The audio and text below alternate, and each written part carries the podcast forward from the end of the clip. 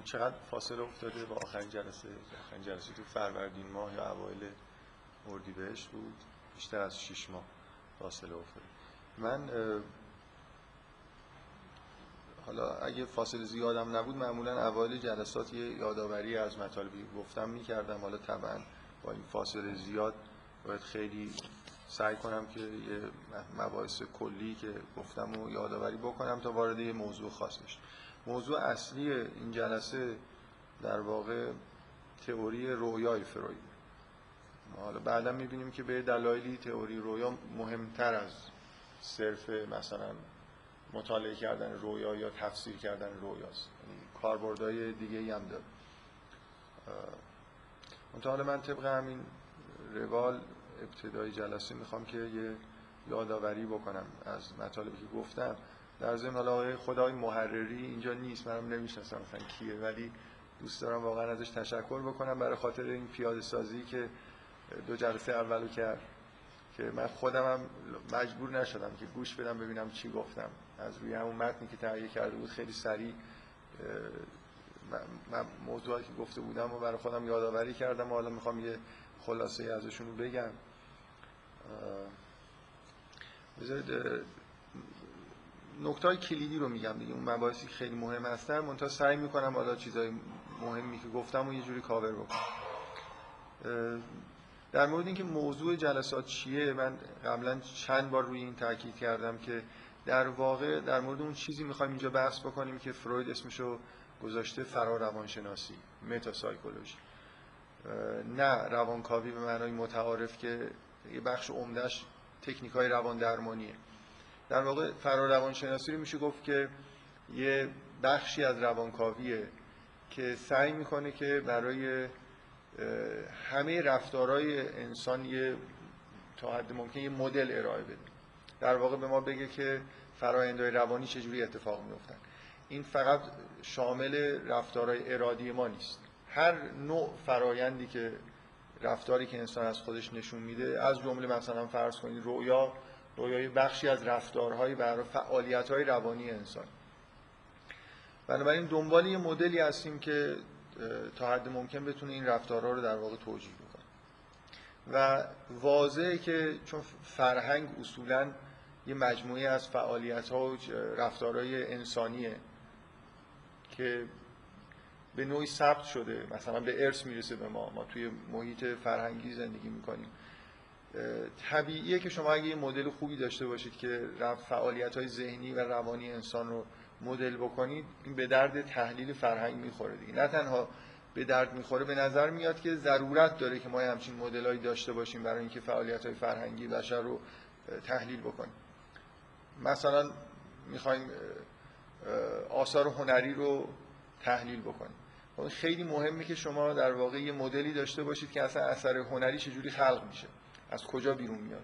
مثلا به عنوان مثال این مباحثی که الان تحت عنوان نقد روانکاوان مطرحه که حالا هر کدوم از مکتبای روانکاوان روانکاوی برای خودشون یه مباحث نقدی دارن.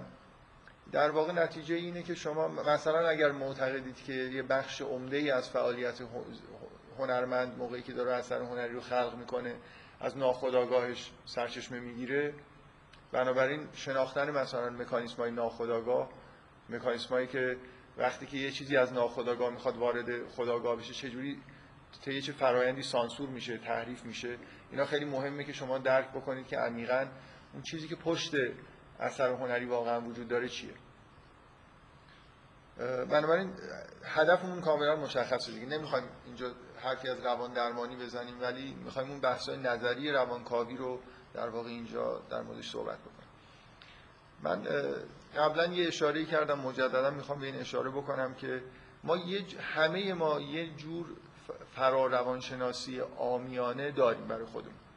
یعنی شما اگه از مردم بپرسید که رفتارهای انسانی چجوری تولید میشن به شما یه جوابی خلاصه همه ما یه چیزی تو ذهنمون هست که مثلا بشر در واقع موجود مختار یه نیروی اراده ای داره. بعد یه مصالحی و هدفهایی برای خودش تو زندگی داره و طبعا رفتارهایی که نشون میده انتخاب که بین رفتارهای مختلف تو موقعیت هایی که قرار می‌گیره می‌کنه به دلیل اینکه می‌خواد به اهداف خاصی برسه. حالا اینجا اهداف صرفا اهداف مثلا متعالی نیستن ممکنه دور شدن از بعضی از ناراحتی ها یا یه سری مسائل احساسی هم باعث بشه که ما یه رفتارهایی رو صورت بدیم. اینا هم جز اهداف ما می‌خوایم یه احساسای بدی رو نداشته باشیم احساسای خوب داشته باشیم. بنابراین شما کلا یه مدلی تو ذهنتون هست در مورد اینکه چجوری انسان به هر حال رفتار می‌کنه. رفتار عمومی زندگیش از کجا سرچشمه می‌گیره. نکته ای که هست اینه که این فرارمانشناسی آمیانه بیش از اندازه ای که از لحاظ علمی قابل تحمل باشه روی آزادی و اختیار و خداگاهی داره تاکید می‌کنه. مثلا شما نمی‌تونید با یه همچین دیدگاههایی کوچکترین حرفی در مورد تولید رویاها بزنید رویاها توسط ما با اختیار ما تولید نمیشن.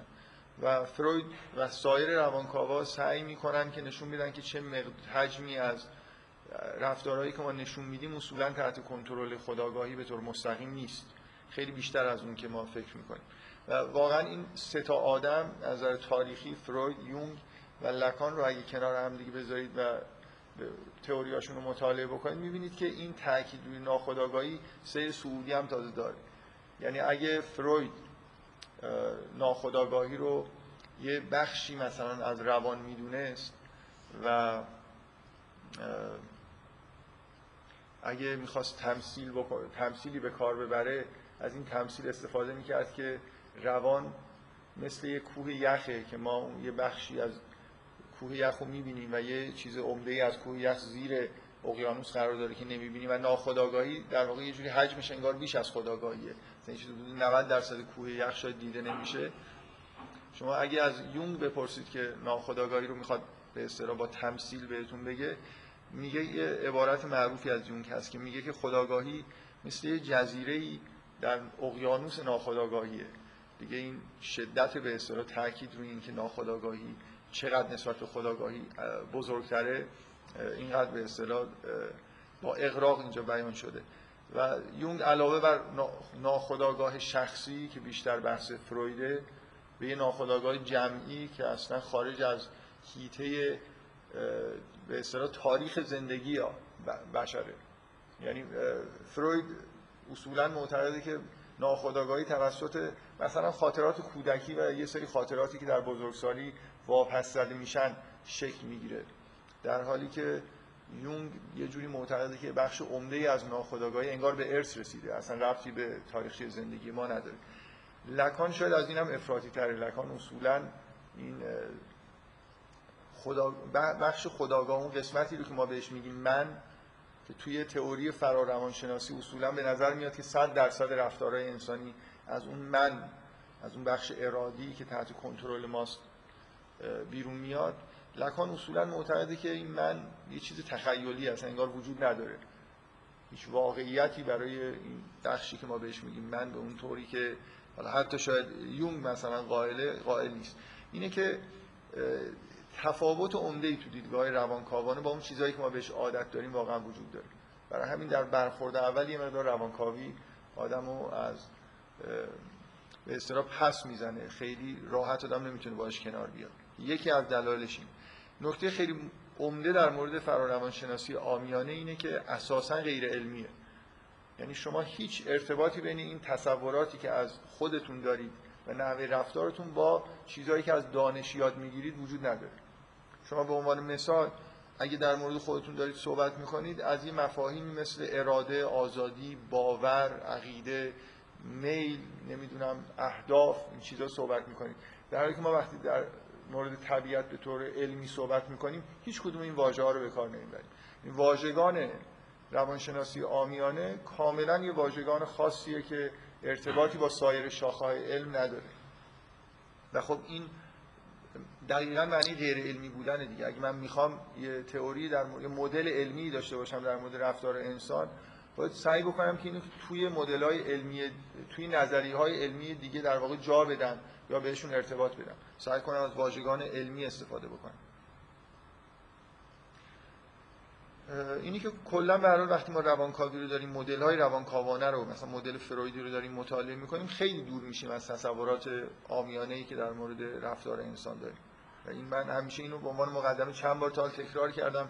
برای اینکه فکر می‌کنم خیلی جا حرفای فروید باورش راحت نیست. و نزدیک شدن به نظری فروید با یه مقاومتی در آدم صورت می‌گیره. و فروید خودش اینو بارها تاکید می‌کرد که روانکاوی در فرهنگ بشری دوچار این حالت مقاومت میشه.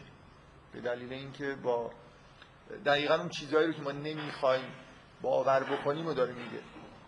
به یه چیزهایی اگه این تئوری فروید رو قبول بکنید که بخشی از خاطرات و احساسات ما هست که به دلایلی پذیرفتنی نیست. تمدن باعث بشه اینا رانده بشن فراموش بشن. روانکاوی داره اون چیزی رو که ما در مقابلش مقاومت می‌کنیم. اون تصوری که از خودمون داریم وجود اون چیزی که از خودمون وجود داره و نمی‌خوایم اینو قبولش بکنیم و به ما یه جوری انگار تحمیل می‌کنه. بنابراین طبیعیه که ما توی ارتباط برقرار کردن باش مشکل داشته باشیم. خب یه حالا ببینید فروید از کاری که می‌خواد بکنه اینه که یه فراروانشناسی علمی درست بکنه. من مدام روی این تاکید می‌کنم برای خاطر اینکه فکر می‌کنم بعدا که در مورد یونگ و لکان رو می‌خوایم بحث بکنیم خیلی مهمه که این نکته فرویدی که به اصطلاح فراموش شده رو توی نظرمون داشته باشیم. فروید شدیداً تمایل داره به اینکه روانکاوی خودش رو توی سایر شاخه‌های علم جا بده. اگه ممکنه توی فیزیک یعنی تقلیلگراست به این معنا که حتی اگه بتونه روانکاوی رو ببره توی فیزیک جا بده. اگر نه توی بیولوژی یا حداقل عصب شناسی. حرفی نزنیم. از واژگانی استفاده نکنیم که اصولا توی شاخه‌های دیگه علم اصلا استفاده نمیشه. شما اگه می‌خواید در مورد رفتار انسان مطالعه بکنید اینجوری نگاه کنید. فرض کنید فیزیک دانید. رفتارهایی که انسان انجام میده از نظر فیزیکی چی حساب میشن؟ اینا کار حساب میشن به معنای فیزیکی. بنابراین کار رفت پیدا می‌کنه به مفهوم انرژی. بنابراین طبیعیه که فروید میره سراغ این که اگه می‌خوام رفتار انسان رو مدل بکنم یه مدل علمی براش ارائه بدم باید ببینم که انرژی چجوری به وجود میاد و چجوری توضیح میشه که رفتارها ازش ظاهر میشن. هر رفتار انسان خلاص انرژی داره صرف می‌کنه. درسته؟ این انرژی چجوری رفتارها در واقع رفتارها رو به وجود میاره؟ توی اعصاب این انرژی الکتریکیه که پیامایی پخش میشن بعدا حالا دیگه تو فرآیندهایی که خیلی از نظر روانکاوی شاید مهم نباشه این پیاما تبدیل میشن به یه حرکاتی یا تبدیل میشن به یه تصوراتی یا یه چیزایی از حافظه رو در واقع توی ذهن ما میارن. همه اینا در واقع توسط انرژی است که توی اعصاب جریان پیدا می‌کنه. بنابراین واضحه که اگه می‌خوایم یه مدل علمی ارائه بدیم از نظر فروید باید روی مفهوم انرژی روانی تمرکز بکنیم و نحوه توزیع انرژی توسط اعصاب. این چیزی علمیه که ما در مورد رفتارها می‌دونیم. بنابراین سعی کنیم که تئوری های خودمون رو با این پس زمینه در واقع یه جوری شکل بدیم. خیلی مهمه که بدونیم که فضایی که فروید توش اطلاعات مهمی که فروید داشته از عصب شناسی فروید آدمیه که اصولا قبل از اینکه وارد کار روانکاوی بشه سالها عصب شناسی کار کرده. بنابراین این بهش کمک می‌کنه که یه ایده های عصب شناسانه خوب داشته باشه برای توجیه کردن رفتار. علاوه بر اینکه سعی می‌کنیم که مدل علمی ارائه بدیم این مدل علمی ببینید شامل اینه که من اینا رو چون قبلا دیگه مفصل در موردش بحث کردم فقط تیتروار میگم. شامل اینه که باید مدل تقلیلگرا باشه. به همین معنایی که گفتم. باید سعی کنیم که انسان رو مثل سیستم فیزیکی تا حد ممکن بهش نگاه کنیم. مثل ماشین بهش نگاه کنیم که یه جوری حالت دترمینیستیک داره. شما اینو فراموش نکنید که اگر الان شبهه‌ای در مورد دترمینیسم وجود داره بعد از به وجود اومدن نظریات کوانتومیه. در زمان فروید دیدگاه علمی شدیداً دترمینیستیکن یعنی جهان جهان لاپلاسیه. بنابراین اصلا حرف از آزادی و اختیار و اینا راحت نیست. یعنی اگه می‌خواید علم من نمی‌خوام بگم فروید در این حد مثلا شجاعه که بخواد مثلا تئوری های روانی خودش رو روی یه چیزی مثل مدل لاپلاسی پیاده بکنه یه مدل کاملا دترمینیستیک ولی فضای فکریش اینه که انگار تمایل داره به اینکه تا حد ممکن دترمینیستیک باشه. مثلا یکی از استدلالای ساده ای که میشه برای از همین طریق برای وجود ناخودآگاه آورد اینه. مثلا فرض کنید فروید اینجوری استدلال می‌کنه. که ما بارها می‌خوایم یه کاری رو بکنیم ولی کار دیگه انجام میدیم. دچار لغزش میشیم. کارهای ناخواسته می‌کنیم. واژه‌ای رو می‌خوایم به زبان بیاریم ولی یه واژه دیگه به زبانمون میاد. اگه دترمینیستیک بخواید فکر بکنی خداگاه ما که این کار رو نکرده ما چیز دیگه ای رو اراده کردیم. پس یه چیز دیگه ای در ما وجود داره که وقتی مثلا دچار لغزش میشیم اون رو باید عامل این بدونیم. نمی‌تونیم بگیم که این لغزش همینجوری به وجود اومد. چیزی همینجوری به وجود نمیاد. درسته؟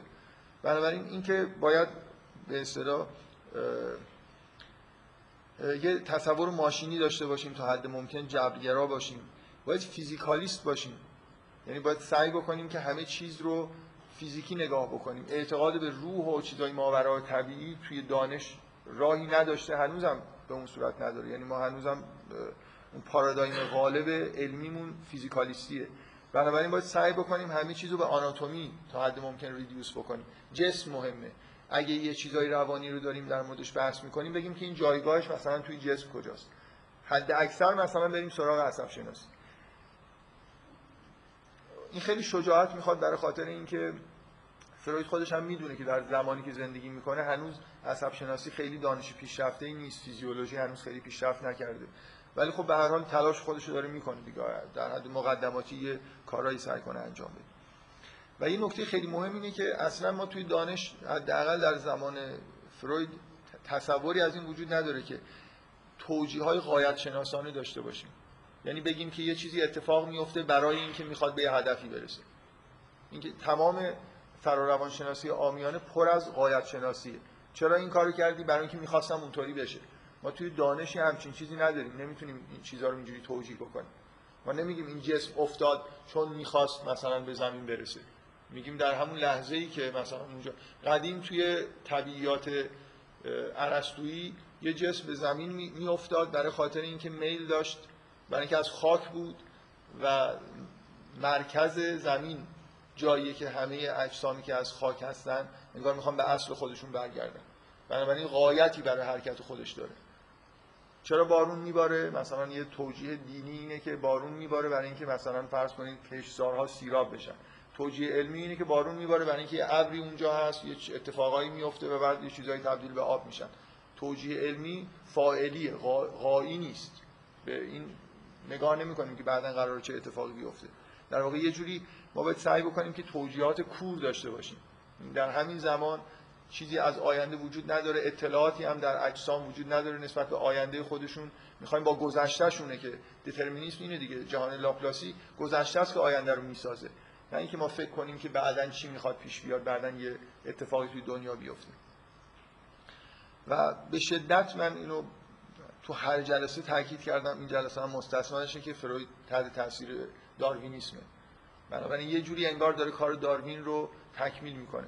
یعنی این تمایل توش وجود داره که اگر داروین به نوعی مثلا تئوری ارائه کرده که جالبه و تا حدودی سعی می‌کنه نشون بده و به نظر میاد موفقه که نشون بده که مثلا نوع انسانی و سایر انواع چجوری توی یه روال طبیعی به وجود اومدن و یه مکانیسمایی که این نتیجه یه مقدار وحشتناک رو به وجود میاره که انسان هم یه حیوانی بین بقیه حیوانات در حالی که این با تصورات تاریخی بشر از خودش سازگار نبوده. خب حالا یه چیزی مونده دیگه. فرض کنیم یه مکانیسمایی که این احتمال رو به وجود میاره لاغر که بشر هم در همون فرایندهایی که حیوانات به وجود اومدن به وجود اومده و هیچ منشأ مقدسی نداره. ولی فعالیت هایی در بشر می‌بینیم که با فعالیت های حیوان خیلی فرق می‌کنه ظاهرا. فروید یه جوری ذهنش انگار این هست که توجیه بکنه که نه اینجوری هم نیست.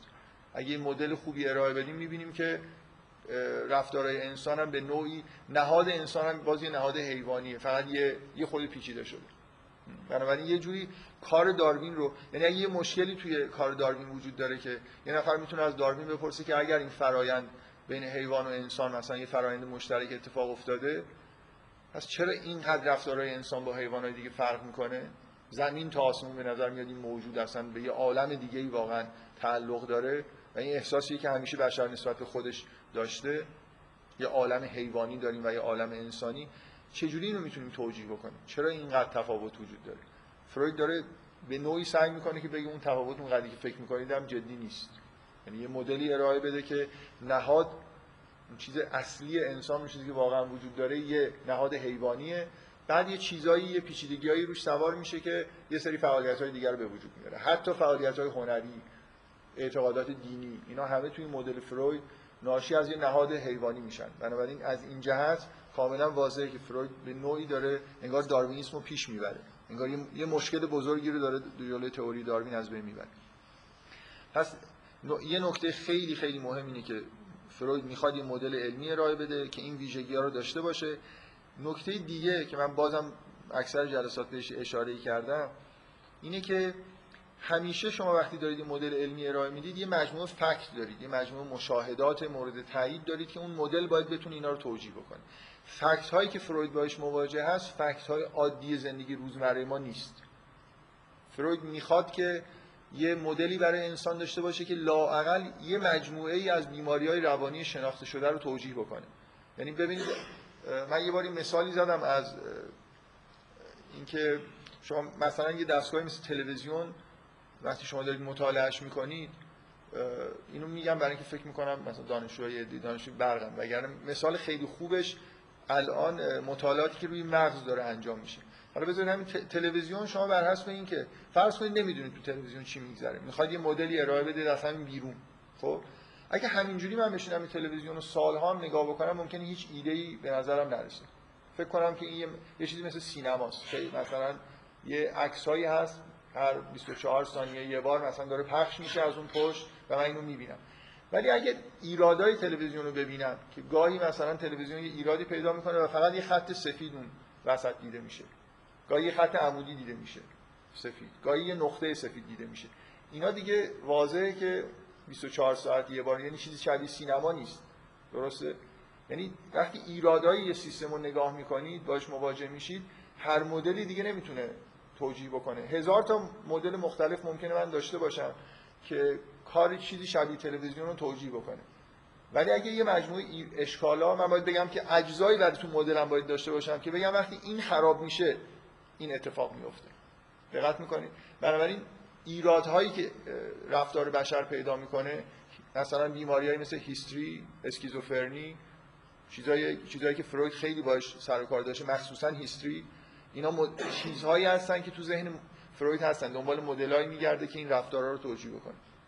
فروید به رویاها حالا به هر دلیل علاقمنده به هیپنوتیزم توی جوانیش علاقمند بوده. اینا همه خارج از زندگی عادی بشره. دقت می‌کنید. بنابراین فکت هایی که فروید داره مطالعه می‌کنه فکت هایی هستن که با فکت های روزمره ما خیلی به اصطلاح سازگار نیستن آشنا نیستن. طبیعیه که مدلی که می‌سازه ممکنه یه پیچیدگیایی توش باشه که شما در برخورد اول احساس نکنید که این چرا این حرفا رو داره چرا همچین اجزایی رو داره وارد مدل خودش می‌کنه. اینا رو لازم داره برای خاطر اینکه مجموعه فکتایی که داره مطالعه می‌کنه یه مقدار غیر عادی هستن. این خیلی به نظر من نکته مهمیه. نمی‌دونم برای همین خیلی روش تاکید می‌کنم. همه آدما اولین بار که روانکاوی رو می‌بینن همینجور ابتدا به ساکن اصلا نمی‌فهمن این حرفا یعنی چی. ولی اگر اول مثلا یه مقدار با مشاهدات عجیب و غریبی که توی روان درمانگرا باش مواجه هستن مثلا من فکر می‌کنم اگه یه نفر بخواد کتابی در مورد روان درمانی یا نظری فروید یونگ اینا بنویسه خوبه یه فصل بذاره اولش.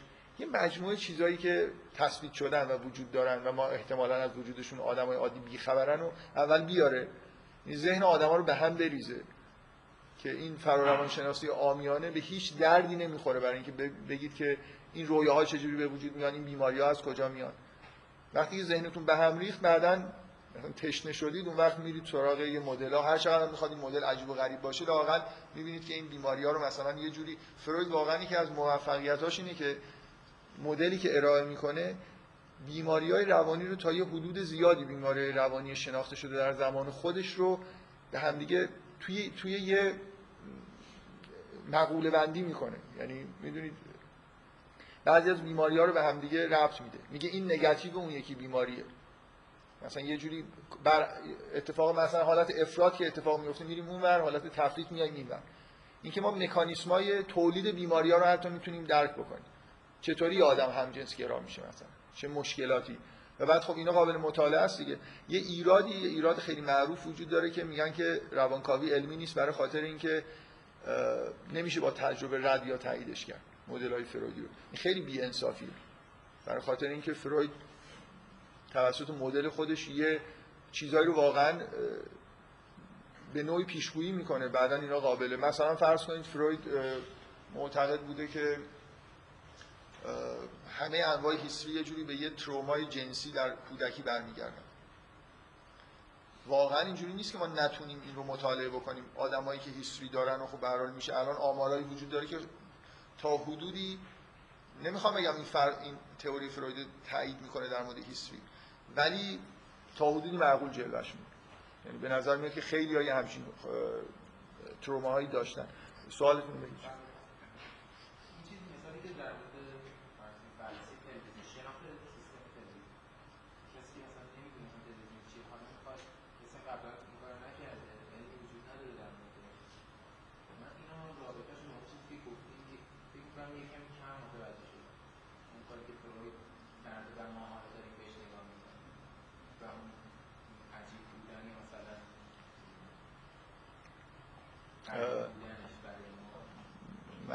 من نمی‌فهمم که کجاشو نمی‌فهمید. هر هر مدل علمی می‌خواد یه فکتایی رو توجیه بکنه. یعنی مثلا اگه نیوتن داره مثلا مکانیک نیوتن رو مطرح می‌کنه واقعا مهمترین چیزی که می‌خواد توجیه بکنه مس... قوانین کپلر. یعنی یه مشاهدات ستاره شناسی وجود داره از روش قوانینی کپلر در آورده حالا ما می‌خوایم یه ریداکشنی انجام بدیم یه سری قوانین ساده بذاریم تا برسیم به اینکه قوانین کپلر رو از یه قواعد ساده به دست آورد خب؟ من اگه می‌خوام مثلا فرض کنید برای رفتار انسانی مدل ارائه بکنم اولی مجموعه ای از تجربیات فکت ها هر دانش اینجوری یه مجموعه از فکت ها رو جمع آوری می‌کنم بعد سعی می‌کنم مدلی ارائه بدم که فیت بشه اکثر این فکت ها رو حداقل توجیه بکنم. و دو تا دو تا اصلا مدل علمی رو چجوری با هم مقایسه می‌کنیم؟ مثلا چرا انیشتن نظریش جانشین مکانیک نیوتونی میشه؟ برای خاطر اینکه این یه فکتی رو تو همه فکتایی که اون توجیه می‌کرد این توجیه می‌کنه یه فکتایی هم توجیه می‌کنه که اون نمی‌کرد. مشاهداتی وجود داره که مشاهداتی وجود داره که مکانیک نیوتونی اینا رو توجیه نمی‌کنه.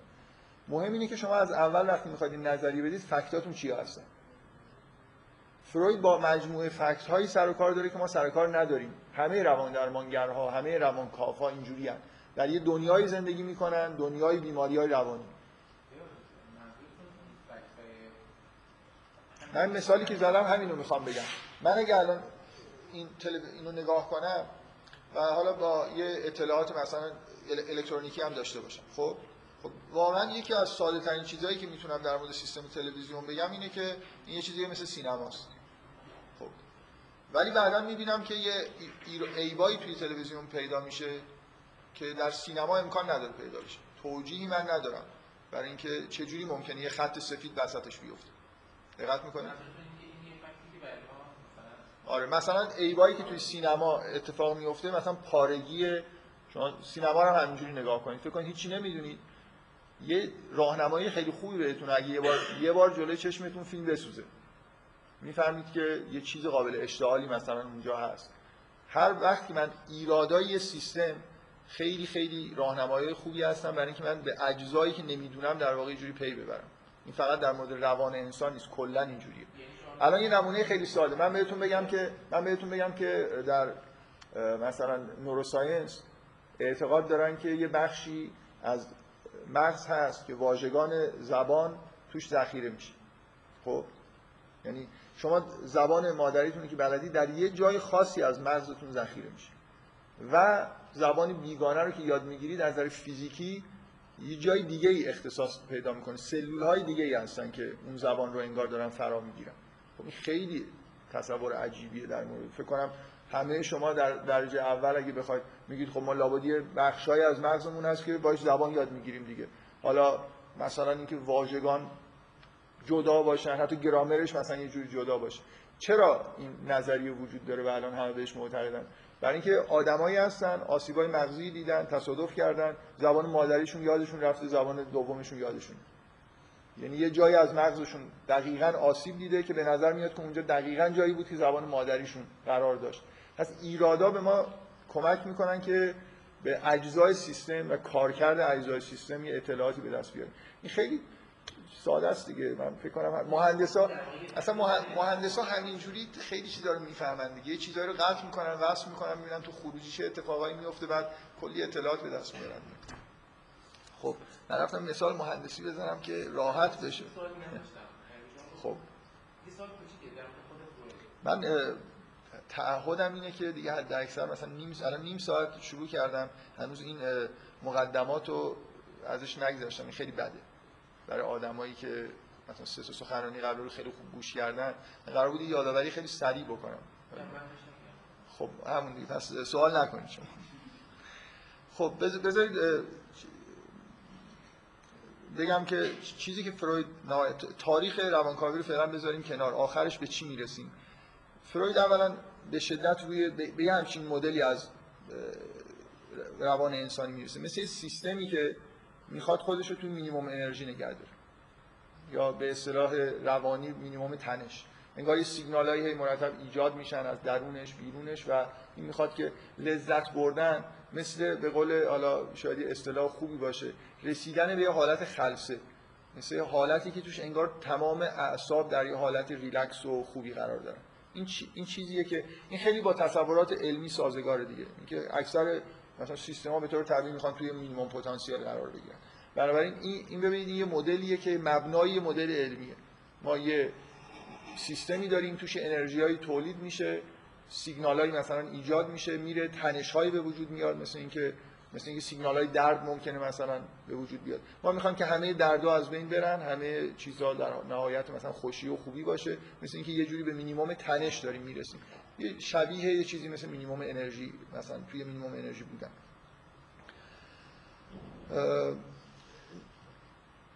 و و اینکه فروید به شدت روی تولید و جریان انرژی حالا وقتی وقتی اون مدل رو ارائه میده انرژی چجوری تولید میشه و چجوری جریان پیدا می‌کنه. اینکه ما چجوری در واقع به مینیمم تنش می‌رسیم خودمون رو مثلا به ماکسیموم ارضا ارضا چیزایی که می‌خوایم در واقع برسونیم. تاکیدشون روی جسم فوری میره سراغ اینکه کدوم بخش از لذات جسمانی هستن که از همه مهمترن. بنابراین اونجاست که بیشترین انرژی روانی معطوفش میشه. بلکه به نوعی اصلا انرژی روانی انگار اینجوری تولید میشه. خب در طول زندگی ما به جایی می‌رسیم که به نظر می‌رسه از یه جایی به بعد تا آخر عمرمون غرایز جنسی بیشترین لذت جسمانی رو به ما میدن. لذت های روحانی و اینا رو از ذهنتون دور بکنید. ما داریم یه مدل فیزیکالیستی میدیم بنابراین اگه از لذت صحبت می‌کنیم اون مدل اساسی ما مدل که مثل سیستم در نظر می‌گیریم انسانو نتیجهش اینه که انسان دنبال لذت و دوری از درد. خب در مینیمم تنش دیگه. بیشترین لذت کمترین درد رو مثل سیستم فیزیکی داره دنبال همچین چیزی میره. لازم هم نیست اصلا حرفی از این که اختیار داره یا نداره. می‌تونه سیستم کاملا جبری حرکت بکنه و یه توهمی از اختیار هم توش باشه. خب. حالا بیشترین لذت از کجاست؟ از چیزای جنسی. بنابراین از فروید اصلا مبدع اصلی در واقع تولید انرژی روانی میشه انرژی انرژی جنسی. چیزی که بهش میگه لیبیدو. و بیشترین فعالیت انسان انگار یه جوری در جهت رفتن به سمت لذات جنسیه. این یکی از این چیزهای عجیب و غریب تئوری فرویدی که معمولا آدم واکن واکنش خوبی نسبت بهش نشون نمیدن. ولی خب توی کاری که داره می‌کنه منطقی به نظر می‌رسه. و نتیجهش اینه که ما نهاد بشر واقعیت روان بشر این چیزی چیزیه که خود فروید بهش میگه نهاد اید. یه مثل اینکه در درون خودتون یه موجودی رو تصور بکنید که صرفا در جهت لذت داره حرکت می‌کنه. کاملا یه تصور حیوانیه دیگه. یعنی اصلا چیزی انسانی توش نیست. بعدا چه اتفاقی میفته ما یه سیستم عصبی و مغز خیلی پیچیده و هوشمندی داریم. این حیوان ممکنه بارها بخواد یه لذتهایی ببره و موفق نشه و باز دوباره امتحان کنه امتحان کنه به سرش به سنگ بخوره و درس نگیره. انسان اینجوری نیست. سیستم عصبی که در واقع ما داریم وقتی اید از دوران کودکی شروع می‌کنه حرکت می‌کنه دنبال دوری از درد و رسیدن به لذت میره هر بار یه درسایی می‌گیره. اگه من این لذت رو الان ببرم بعدا یه بلایی سرم میاد. بنابراین اینو یه جوری در واقع کنترل بکنم که دیگه دنبال این نرم. اینو به تعویق بندازم. پس ما یه سیستم پیچیده ای پیدا می‌کنیم کم کم که هدفش همون ماکسیموم کردن لذته. ولی نه دیگه اینکه به طور لحظه ای تصمیم بگیریم. مثل اینکه از تجربیات گذشته خودمون کم کم یه در واقع یه سیستم مدیریت در ما شکل می‌گیره. مدیریتی که این لذت بردن رو داره کنترل می‌کنه. این چیزیه که جزء دوم روان ماست که بهش میگیم ego. اون چیزی که ما بهش میگیم من. اون قسمتی که به نظرمون میاد روش کنترل داریم. و فقط هم این نیست. یه بخش دیگه ای در روان ما ایجاد میشه که بهش میگیم super ego. این مجموعه دستورالعملاییه که ما تجربه نکردیم. ego ی ما اینا رو تولید نکرده. اینا از قبل وجود داشتن. توسط پدر مادر و فرهنگی که توش زندگی می‌کنیم انگار تو ذهن ما کپی شده. بنابراین id علاوه بر اینکه دستورات ego رو در واقع به نوعی داره اجرا می‌کنه خود این ego علاوه بر اصل لذت یه مجموعه محدودیت های فرهنگی هم انگار بهش تحمیل شده. اینا در قالب کلام به ما معمولا عرضه میشن. ممکنه در قالب کلام هم لزوما نباشه ولی از فرهنگ در واقع به ما به ارث می‌رسن. نکته خیلی مهم توی این مدل فرویدی اینه که در واقع نهاد همون id ه اون چیز لذت طلبه. ولی کلی ممکنه این نهاد به دلیل انباشته ای از چیزهای فرهنگی که تو ذهن آدم منتقل میشه یه وضعیت پیچیده ای پیدا کنه. ممکنه شما آدمی رو ببینید در تمام عمرش رفتارهایی می‌کنه که فقط باعث رنجش میشه ولی این کارا رو می‌کنه. برای خاطر اینکه انگار یه دستورالعملی رو از طفولیت توی ذهنش کپی کردن. مثل فرض کنید شما چجوری می‌خواید توجیه بکنید که اگر فروید چجوری توجیه می‌کنه؟ که اگه نهاد ما نهاد لذت طلبه مثلا آدمایی که ریاضت می‌کشن. تمام عمرشون دارن ریاضت می‌کشن. دارن خودشون رو به رنج میندازن. برای چی این کارو می‌کنن؟ برای خاطر اینکه از super ego شون بهشون گفته که این کار خوبه. باید اینطوری رفتار بکنیم و این انگار یه جوری کپی شده و این تا آخر عمرش داره از یه دستورالعملی تبعیت می‌کنه که با خواسته های id هماهنگ نیست. اصولا ego و super ego id رو محدود می‌کنن. یعنی همیشه اینجوری id الان می‌خواد یه کاری انجام بده لذت ببره ولی ego نمی‌ذاره super ego نمی‌ذاره. یه چیزی اینجا وجود داره یه نکته خیلی مهم که مدل فرویدی مدل پر از تنشه. یعنی یه id هست که مبدأ اصلی انرژی اون تعیین می‌کنه که خلاص انرژی ها رو راه میندازه. درست؟ مثل یه کانال آبی که اید مسئول اینه که این انرژی رو در واقع تامین بکنه. و بعد این قراره که مثل تو سیستم عصبی ما این انرژی توضیح بشه. کارهای مختلف انجام بدیم. خب؟ یه, یه چیزی به اسم واقعیت وجود داره که اید باش در واقع می‌خواد یه لذتی ببره ولی مثلا به دلایلی نمی‌تونه. فرض کنید اصلا هیچ سوپر هم نیست. آدم های دیگه یا شرایط طبیعی مانع لذتی میشن. درست؟ و از یه طرف محدودیت های اخلاقی و فرهنگی وجود داره. اید می‌خواد یه کارایی بکنه ولی این کارا مثلا فرض کنید یه مثال خیلی کلاسیک فرویدی این که از نظر فروید همه آدما میل به آمیزش با مهارم دارن ولی در همه فرهنگ‌ها این نه شده. بنابراین این باید این کار رو که میل داره انجام بده و فکر می‌کنه براش لذت بخشه ولی یه جوری این میل خودش رو واپس بزن درون ما یه جنگی وجود داره بین واقعیت از یه طرف super ego از یه طرف و نهاد از یه طرف که id این وسط حالت کنترل کننده داره دیگه. تصمیم می‌گیره که اینجا دستور super ego رو گوش بکنه به واقعیت توجه بکنه یا نکنه یا نه. اجازه بده که id هر کاری دلش می‌خواد بکنه. خب من چند, چند تا نکته خاص نظری فروید رو با این مدلی که در واقع از فروید سعی کردم توصیف بکنم فقط بهشون اشاره می‌کنم. یکی یه نکته توی نظری فروید تاکید زیاد روی کودکیه دو سه سال دو سال اول زندگی مهم. سال سالهایی که انگار شخصیت و همه چیز انسان داره تو شکل می‌گیره. این جزء باورهای عجیبیه که معمولا آدما آدما فکر می‌کنن که شخصیتشون در مثلا بزرگسالی شکل گرفته. مطالعه کردن در حالی که فروید منش های روانی رو نتیجه سالهای اول کودکی بیشتر می‌دونه. سالهایی که ناخداگاه داره شکل می‌گیره چون ناخداگاه خیلی خیلی مهمه.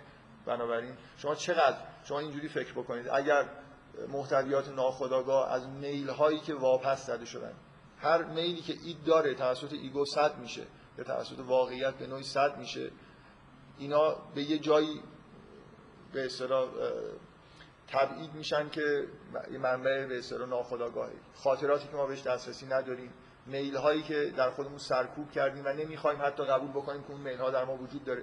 هیچ آدمی میل نداره که قبول بکنه. مثلا میل به آمیزش با محارم خودش داره. قطعا یه چیز ممنوعیه که توسط super ego حالا به هر طریقی یا توسط واقعیت عقب زده شده.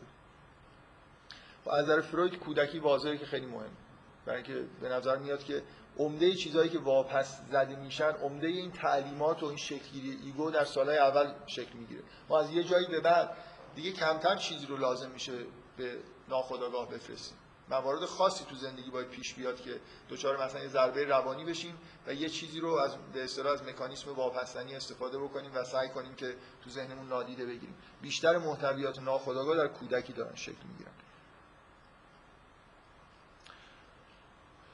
و عقده اودیپ چیزی که معمولا نظریه فروید باش می‌شناسن که هر پسری نسبت به مادر خودش میل داره نه super ego واقعیت جلوی این میل رو می‌گیره پدر جلوی این میل رو می‌گیره بنابراین هر پسری نسبت با پدر خودش حس رقابت نهفته ای داره و این عقده اودیپیه در دخترها هم به شکل دیگه ای در واقع وجود داره.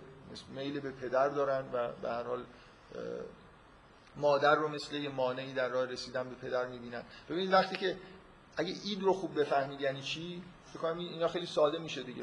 اید که عقل و نمی‌دونم درایتی نداره به هر چیزی میل داره. اینکه نمی‌دونم ممنوع و هیچ چیز نکته به نکته خیلی مهم اینه که هیچ عنصر اخلاقی تو نهاد بشر نیست. مطلقا. اخلاق یه چیزی که یا از super ego میاد یا یه سری چیزهایی که خود ego بعدا می‌سازه. بنابراین نهاد بشر کاملا غیر اخلاقی. نمونه خیلی واضح یعنی چیزی که از نظر فروید اینو تایید می‌کنه اینه که ما وقتی که به خواب میریم ego ی ما تعطیل میشه هر چیز مزخرفی رو ممکنه تو خواب ببینیم ممکنه پدرمون رو تو خواب بکشیم ممکنه با مادر خودمون هم بستر بشیم و هر خطای اخلاقی در واقع توی رویا به وجود میاد. یه جمله معروفی هست که من خیلی جمله رو دوست دارم از سنت توماس. یه جایی توی خاطراتش نوشته احتمالا یه روز صبحی که خدا رو شکر که انسان مسئول رویاهای خودش نیست. این چی می‌دیده توی خواب؟ مخصوصا قدیس بوده دیگه. خودش از خیلی مواهب عادی به اصطلاح زندگی بشر محروم کرده بود. بنابراین نتیجهش این بود که احتمالا تو خوابش چیزهای خیلی خیلی عجیب و غریب می‌دید و خوشحال بود از اینکه مسئول این هم چیزایی نیست. بله.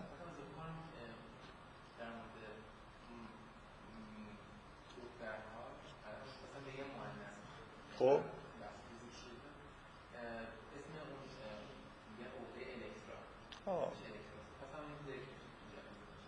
خب من میل علتش اینه که عقده الکترا مبهمه تو نظری فروید. منم عمدن از عقده اصلا تئوری فروید خودش هم کاملا سراحتا توی مقالهاش اینو ذکر می‌کنه که بیشتر در واقع وضعیت روانی مردها رو به توجیه می‌کنه نسبت به زنهای مقدار مشکل داره. مثلا سیر رشد جنسی زنها چیزهای مشابه عقده اودیپ میگه که اصطلاحا بهش میگن عقده الکترا ولی خیلی خوب نیست دیگه. خیلی اونطوری که عقده اودیپ مثلا شهرت پیدا کرده عقده الکترا خیلی ازش استفاده نمیشه. کمتر من می‌خوام بگم که ضعیفتر نسبت به توجیهایی که نسبت به مردها داره.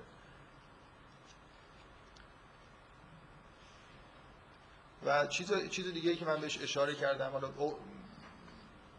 بعدا ممکنه به بعضی از این چیزهایی که الان مختصر گفتم و الان دارم ذکر می‌کنم برگردیم. یه نکته دیگه اون مراحل سگانه رشد. شما اگه تئوری فروید رو قبول بکنید در مورد اینکه یه انرژی روانی هست و بعد این مثلا فرض کنید باعث همه رفتارهای بشر میشه و این برمیگرده به اینکه مراکز لذت رو در واقع شناسایی بکنیم. قبل از اینکه انسان به تو حیات جسمانی خودش به جایی برسه که لذت جنسی اصلا معنی پیدا بکنه بنابراین لیبیدو در جای دیگه ای متمرکز. فروید اینو با عنوان مشاهدات تجربی میگه که اولین منشأ لذت دهانه بعد که اون مرحله ای که کودک در ابتدای تولدش فقط از خوردن و از دهان لذت می‌بره مرحله دهانیه بعد وارد یه مرحله میشیم که از دفع بیشتر این لذت رو می‌بره بهش میگه مرحله مقعدی و نهایتا وارد مرحله جنسی میشیم.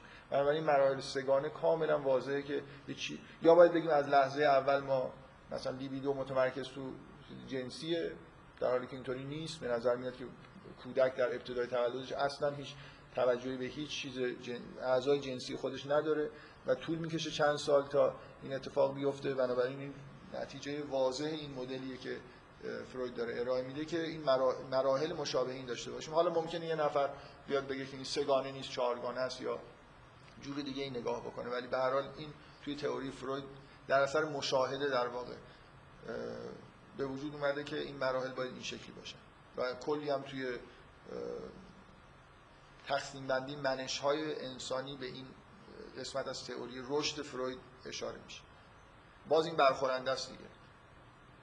شما می‌خواید نظریه رشد ارائه بدید نظریه رشدتون محدود میشه به مرحله دهانی و مقعدی و بعدم جنسی. در حالی که ما دوست داریم که در مورد خودمون بشنویم که مثلا همینجور در تمام طول دوران حیاتمون داریم هی رشد می‌کنیم و مثلا به مراحل روحی خیلی جالبی می‌رسیم.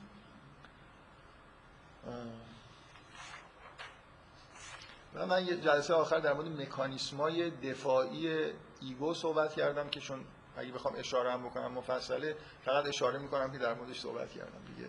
بسته فکر می‌کنم نزدیک 45 دقیقه صحبت. نه نمیشه. خب این سخنرانی ها هست می‌تونید گوش بدید. همه کتابایی که در مورد فروید معمولا اشاره بهشون مثلا حالا بیایم چیزی که این جلسه می‌خوام در موردش صحبت بکنم. که می‌تونم چند دقیقه به تاخیر بندازم که این از وجود پروژکتور اینجا یه استفاده ای بشه.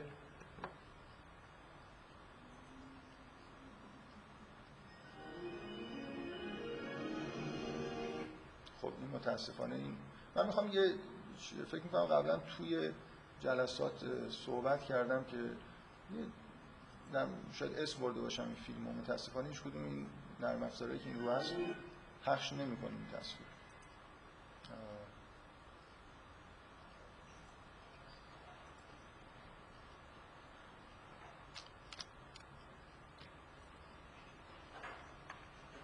یه فیلم خیلی معروفیه که تلویزیون هم چند بار تا حالا پخش کرده تحت عنوان معجزه گر میراکل ورکر درباره زندگی هلن کلر.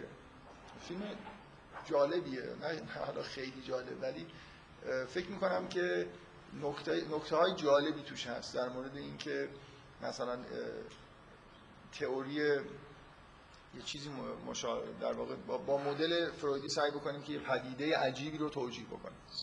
من دلیل اینکه میل داشتم نشون بدم برای خاطر اینه که هلن کلر رو اونطوری که این هنرپیشه خوبی که نقشش بازی کرده ببینید توی فیلم. و بعد مثل یه تصوری از مدل فرویدی پیدا می‌کنید اگر روش من یه توضیحاتی بدم. حالا بگذاریم اگه امکانش بود شاید آخر جلسه در موردش صحبت شما دارید نرم افزار آره باشه. خیلی هم عجله نکنید. من وارد این موضوع چند دقیقه طول می‌کشه فکر می‌کنم. یه چیزی اینستال کنم یکی دو داره بذارید من مقدمه نظریه رویای فروید رو میگم و اگه درست شد همین اول در مورد این صحبت می‌کنیم اگه نه بذاریم برای آخر ببینید این که همه ما شب میخوابیم و یه چیزای عجب و غریبی تو خواب می‌بینیم که معمولا هم فکر کنم همه آدم‌ها یه جور کنجکاون که بدونن از کجا میاد و معنیش چیه. از اوایل تاریخ بشر رویاها یه جوری مقدس بودن اهمیت داشتن. این احساس وجود داشت که مثلا رویاها یه الهام های ماورای طبیعی هستن که در مورد آینده هستن. توی تاریخ مثلا بعضی از اقوام می‌خونیم در اسطوره هاشون که اصلا چطور شد که این آدما به اینجا اومدن؟ مثلا اون فرد مقدسی که معمولا تو هر قبیله وجود داشت یک شب خواب دید. این یه چیز معروفیه در مورد تاریخ زندگی یه سرخپوستایی در شمال آمریکا که توی گرونلند یا ایسلند زندگی می‌کردن ظاهرا.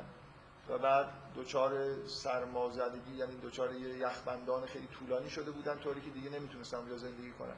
جادوگر قبیله اون فرد مقدس قبیله خواب دید که یه جور قایقایی ساختن و در یه جهتی رفتن و به یه جای خیلی خوبی رسیدن. و اینقدر این رویا براشون مثلا معنی داشت و مقدس بود که همین کارو کردن و به یه جای سرسبزی مثلا رسیدن و اونجا زندگی کردن. این یکی از اسطوره های سرخپوستاست در مورد اینکه یه گروهی از سرخپوستا که چجوری محل زندگی فعلی خودشون کشف کردن فقط با رویا. توی کتاب های مقدس نمونه از رویاهایی هست که الهام های الهی هستن. رویاهایی که آینده رو باشون پیشگویی می‌کنن. در داستان یوسف پادشاه رویایی می‌بینه که 15 سال کشاورزی اون منطقه رو مثلا توی رویا به نوعی پیش دارین این سال می‌کنید خب. همه ما از قدیم می‌دونیم که به نوعی رویای ویژگی دارن نمادین هستن. یعنی اگه چیزی هم می‌خوام بگن کمتر پیش میاد که نشون بدن که یه قایقی مثلا فرض کن بساز و از اون طرف برو. یه استثناس. رویاها معمولا در هم و بر هم و پر از نمادها هستن. مثلا اگه قراره که رویا یه چیزی بگه که مثلا هفت سال قحطی هفت سال قحطی پیش میاد اینو اینطوری نمیگه که هفت سال قحطی هفت تا گاو مثلا لاغر هستن که هفت تا گاو پروار رو می‌خورن. به این معنا که هفت سال خوبه و بعد هفت سال چیز پیش میاد. این آره صداشو باز کنید خیلی مهم اما به این به رفتار این دختر نگاه کنید. هلن کلر یه آدمیه که طبق خب واقعیت تاریخی این که گوشش کر بوده چشمش نمی‌دیده. و بنابراین ارتباطش با عالم خارج خیلی خیلی. ضعیفه. من یه مدار به رفتار این اینا رو رفتاری ماشین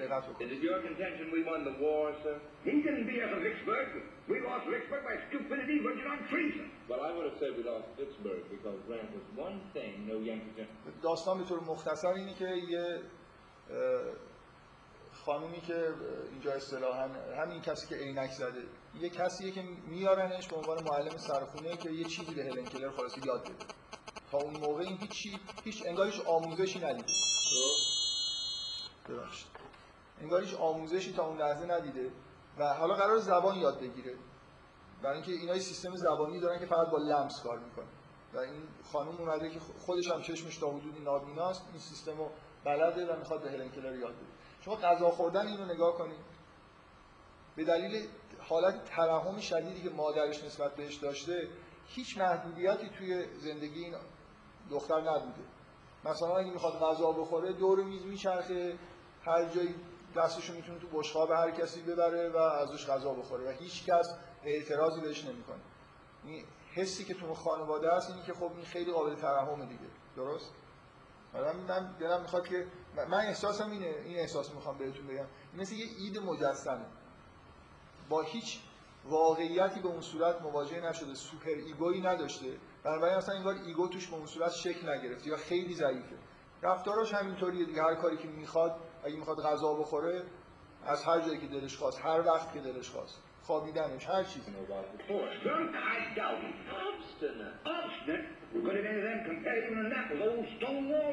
Even there we'd still have Vicksburg. Well, the butcher simply wouldn't give up.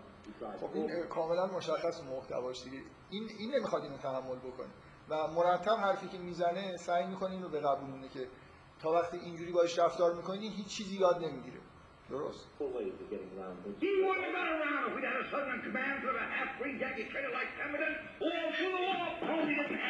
The matter. Annie, you see, she's accustomed to dumping herself from our place to whatever she wants. Yes, and we... I'm not accustomed to it. Not to Barney. Jimmy, give us something to swallow. خب بذار من می‌خوام آخر این فیلم همه این فیلم فیلم متوسطه ولی یه صحنه تو این فیلم فوق العاده است به نظر من در حد شاهکار جایی که جایی که نهایتا یه چیزی یاد می‌گیره بذارید این صحنه ها رو نگاه کنید. صحنه که این داره بهش واژه ها رو یاد میده. چیزهای مختلف رو لمس می‌کنه و بهش میگه که علامتش چیه. حروف رو در واقع بهش یاد داده. این سیستم سیستم یادگیری زبانشون اینجوریه که هر حرفی یه علامتی داره. زیر دست مثلا یه نفر یه علامتی رو اینجوری می‌ذارن و هر کدومش در واقع یه حرف رو دارن بهش نشون میدن مثل یاد دادن املاس در واقع. چیزی نمیشنوه چیزی هم نمی‌بینه. فقط با دست قراره که نمادها رو یاد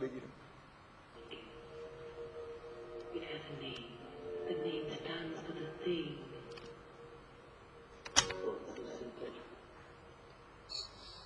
حالا صحنه‌ای تو این, کلی واژه یاد می‌گیره هلن کلر صحنه‌ای تو این فیلم هست ولی بعدا می‌بینیم که داره برای یه سگ یه چیزی رو هجی می‌کنه.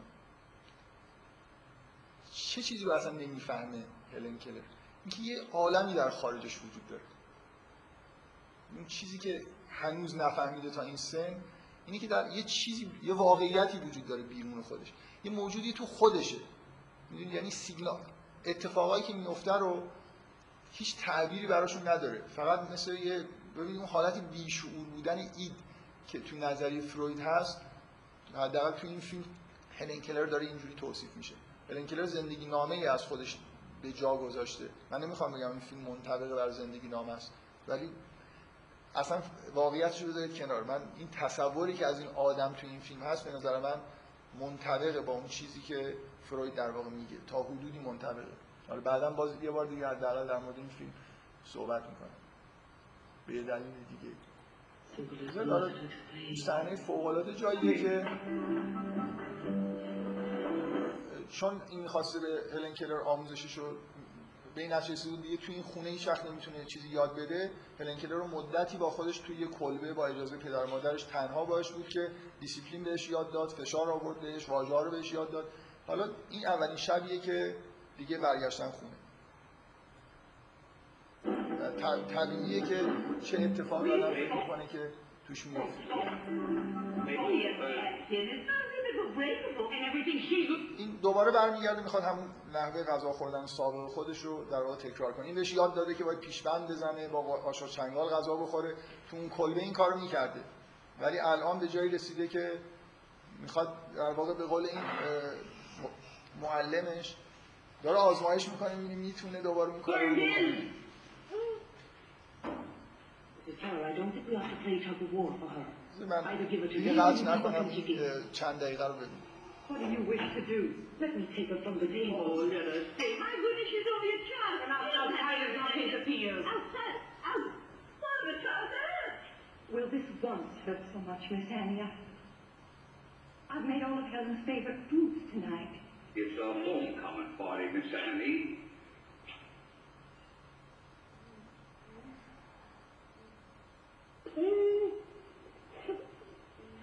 She's testing you, you realize. She's testing you. Jimmy, be quiet. And now that she's home, naturally. She wants to see what will happen at your hands. I said it was my main worry. But she's not kicking now. And I'm learning not to. Mrs. Keller, she'll live up to just what you demand of her and no more. She's testing you. Jimmy. I have an opinion. No I think one's I- interested in hearing your I'm opinion. interested. Of course she's testing me. Let me keep her to what she's learned and she'll go on learning from me. Take her out of my hands and it all comes apart.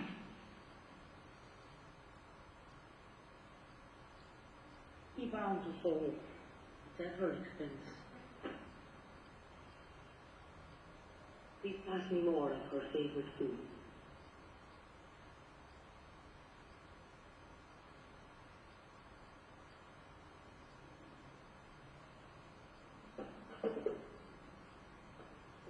Take her, then. Thank you. Afraid you're the difficulty, Miss Annie. Now, I'll keep it at what she's learned. You're quite right here. I don't think we need send her to the table. After all, she is the guest of honor. Bring her plate back. If she were a senior child, none of you would tolerate any... But she's not. I think some compromise is called for. Bring her plate. Please.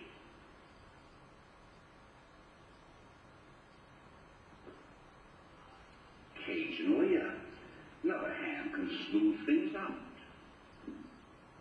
There. Now, shall we start all over?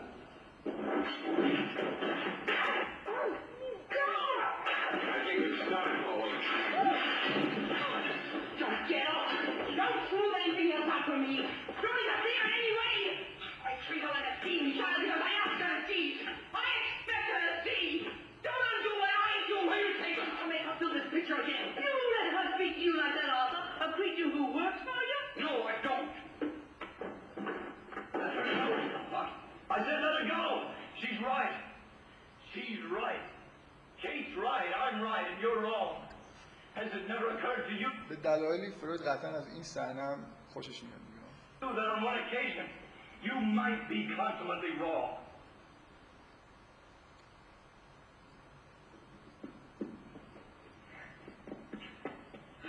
All right.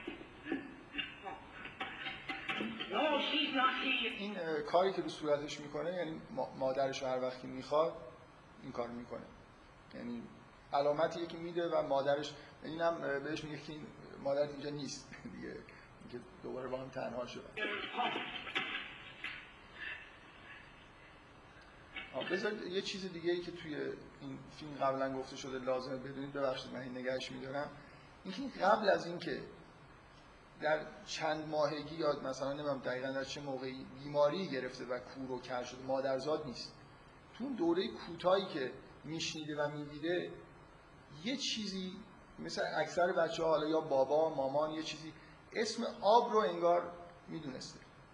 اینجا این آب چیز مهمیه. یه چیزی قبلا توی فیلم مادرش یه بار میگه که میگه این قبل از اینکه این اتفاق براش بیفته یه, چی- یه چیزی برای آب داشت. مثلا می‌گفت او برای این وقتی که آب می‌خواست.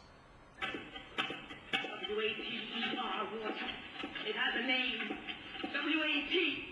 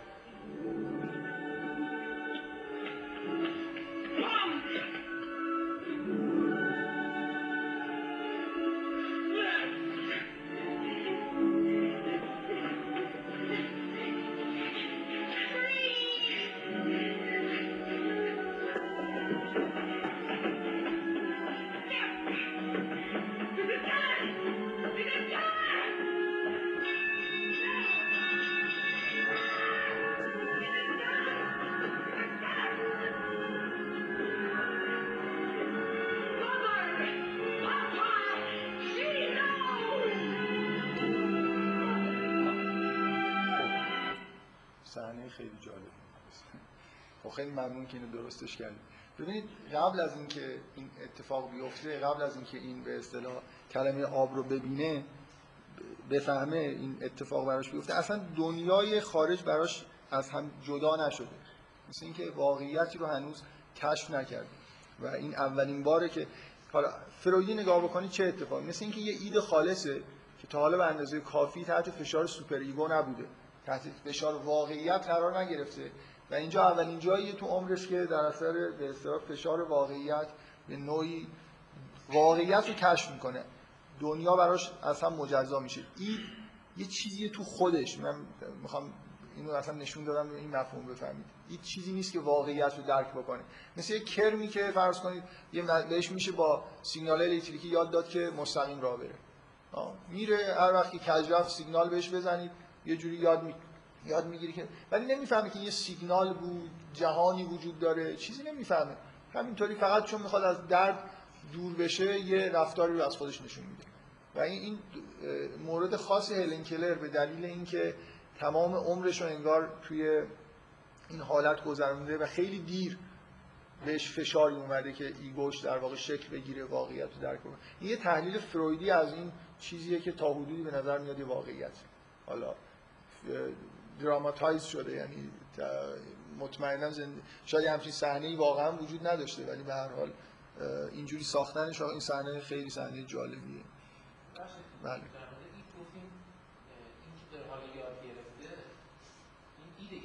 می‌گیره کل سیست... کل سیستمه که یادگیری توش اتفاق میفته در واقع ego ه که یه جوری با جهان خارج انگار مواجه میشه. نه id. موضوع اینه که این دختر دارای ego ی رشد یافته نیست.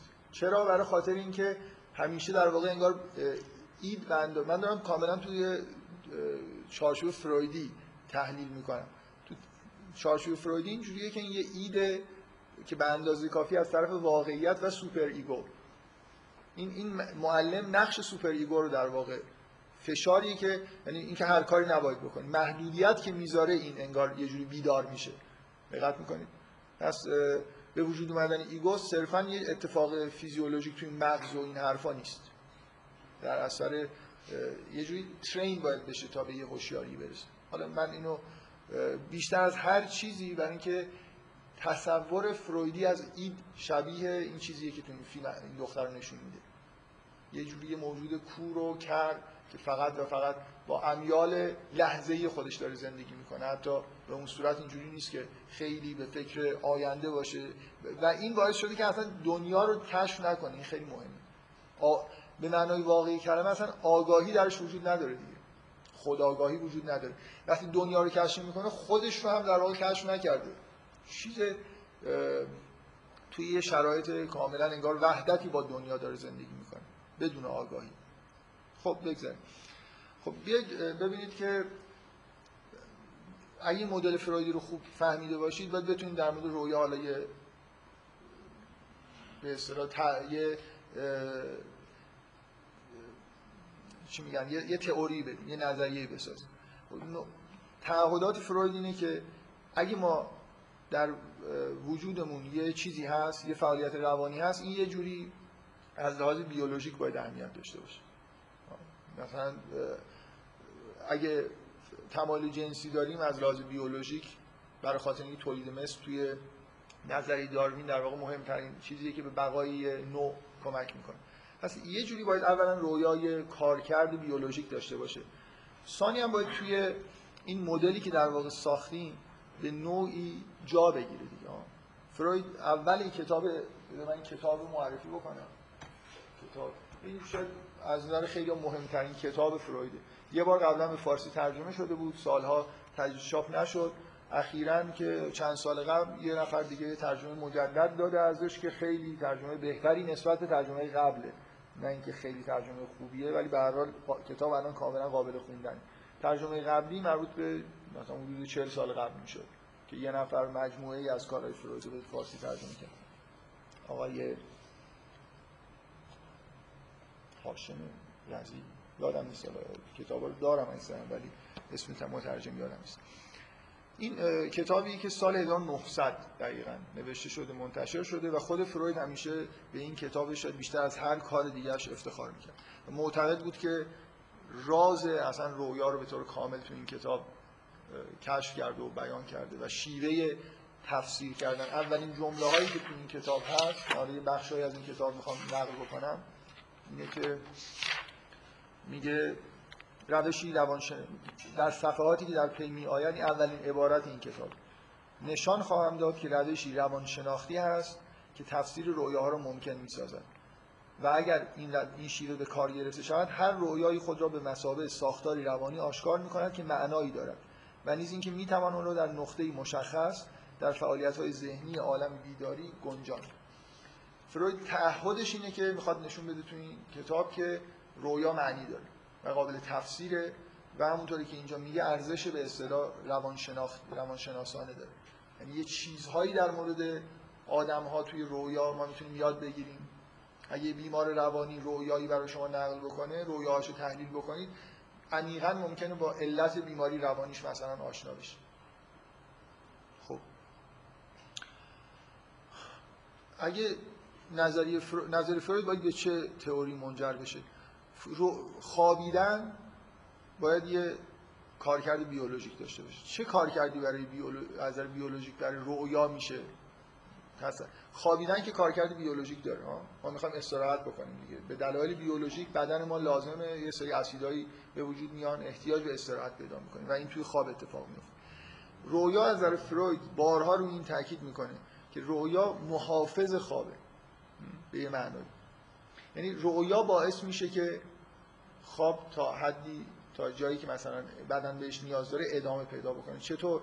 این مثالایی که برای همه شما احتمالا پیش اومده این به اصطلاح اون فکتیه که فروید رو در واقع به این نتیجه رسونده. که شما مثلا فرض کنید ساعت زنگ می‌ذاری ولی به اندازه کافی نخوابیدید نمی‌خواید بیدار بشید. اون زنگ ساعت یه جوری وارد رویاتون میشه. مثلا تبدیل میشه به یه ساعتی که تو خوابتون داره زنگ می‌زنه و مربوط به یه کسی دیگه است. و تو رویا فکر می‌کنید که این چرا ساعت خودش رو خاموش نمی‌کنه. یا تو رویا پا میشید و ساعت رو خاموش می‌کنید و می‌بینید این ساعت خرابه هرچی می‌زنید خاموش نمیشه. بعد طولش می‌دید مثلا زیر یه بالش قایمش می‌کنید می‌بینید بازم صداش میاد. ممکنه نیم ساعت توی خواب کلنجار برید تا اینکه این متوجه بشید که اوه این ساعته خلاصه بیدار بشید و این ساعت در بیرون داره زنگ می‌زنه و هیچ کاری باش نکرد از یه کسی توی رویای یه کسی رو نقل می‌کنه که تو دانشجوی پزشکی بود می‌خواست صبح باید حتما می‌رفت بیمارستان سپرده بود به که بیدارش بکنه. وقتی که صاحبخونه‌اش در زد و گفت که آقای مثلا فلان بیدار شید باید بری بیمارستان توی خواب خودش دید که توی بیمارستان هست و یه تختی توی بیمارستان دراز کشیده. و پیش خودش فکر کرد که خب من که تو بیمارستان هستم و خوابش رو ادامه داد.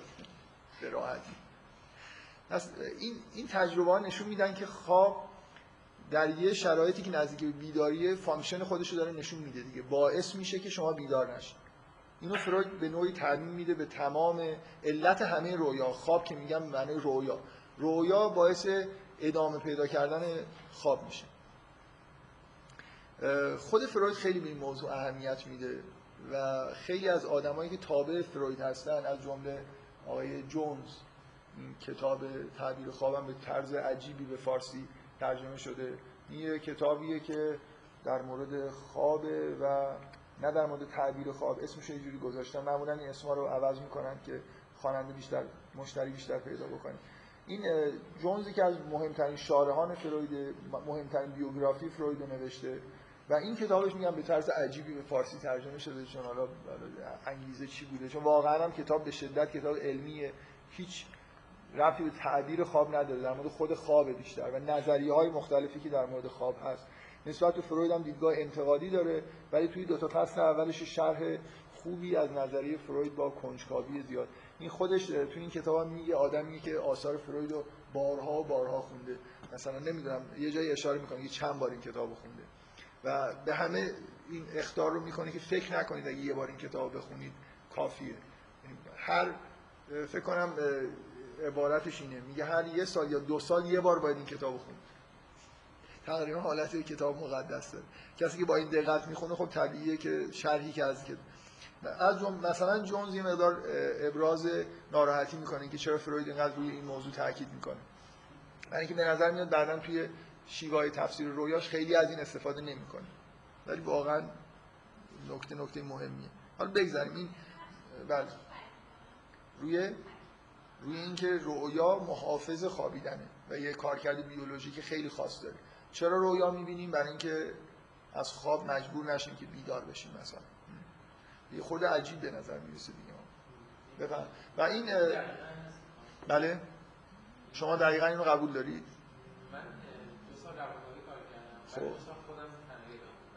شما دو سال روانکاوی کار کردید یعنی چی؟ یه مشاوره رفتم که روانکاوی به عنوان مراجعه کردید به روانکاو؟ آها خب. و بعد؟ بعد خب با مسائل روانکاوی آشنا اصطلاحاتش معنیای جدید. مثل وودی آلن. وودی آلن معمولا تو فیلماش این چیز هستی انقدر روانکاوی رفته استاده. روانکاوی یه چیزی بهش میگه میگه نه اینکه اینجوری نیست. بعد الان من خودم مت- تعجب می‌کنم چرا مثلا همچین خواسته بدم ولی نه من شما شنیدم واقعا یعنی واقعا خودم میترسم این واقعیت علمی باشه یا که چی میگن؟ خب بگذاریم.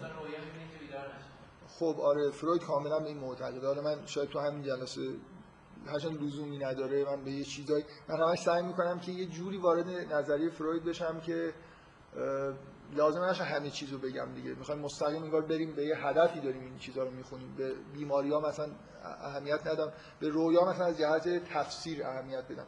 دو تا این تو این کتاب اتفاقا یه چیزی رو خیلی تاکید می‌کنه که مفیده. اینکه توی این کتاب دو تا چیز وجود داره. یکی یه نظریه خواب وجود داره. نظریه رویا وجود داره. چرا ما رویا می‌بینیم؟ چجوری رویا می‌بینیم؟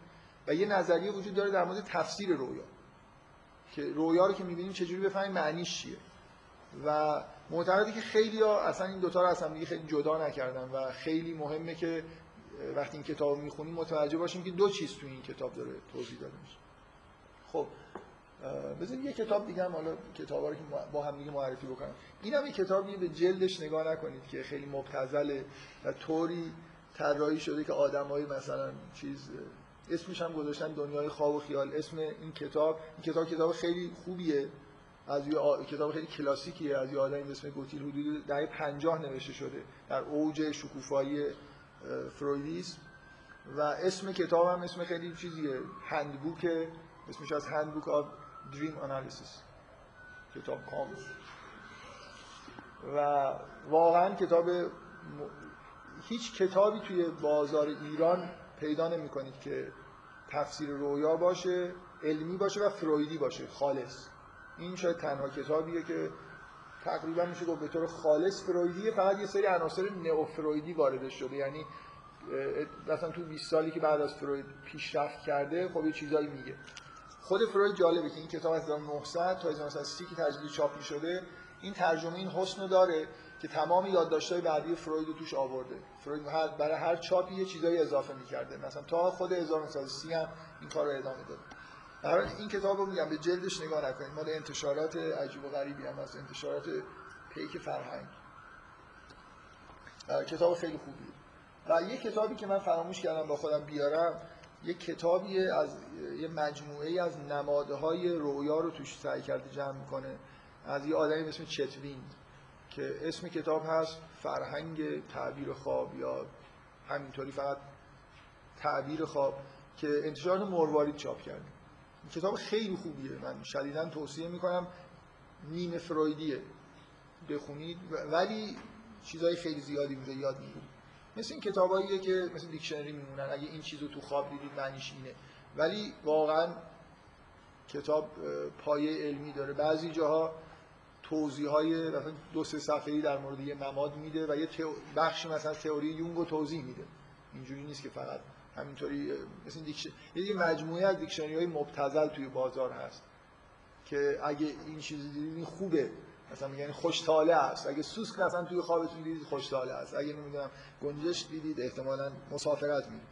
از این برای یه دو تا چیز تفسیر رویا توی دنیا وجود داره. یکی همون یه روند نسبتا مبتذلی هست که مثل فالگیری بیشتر و یه تئوریای علمی هم وجود داره که از فروید شروع شده و بعدا بقیه ادامه دادن.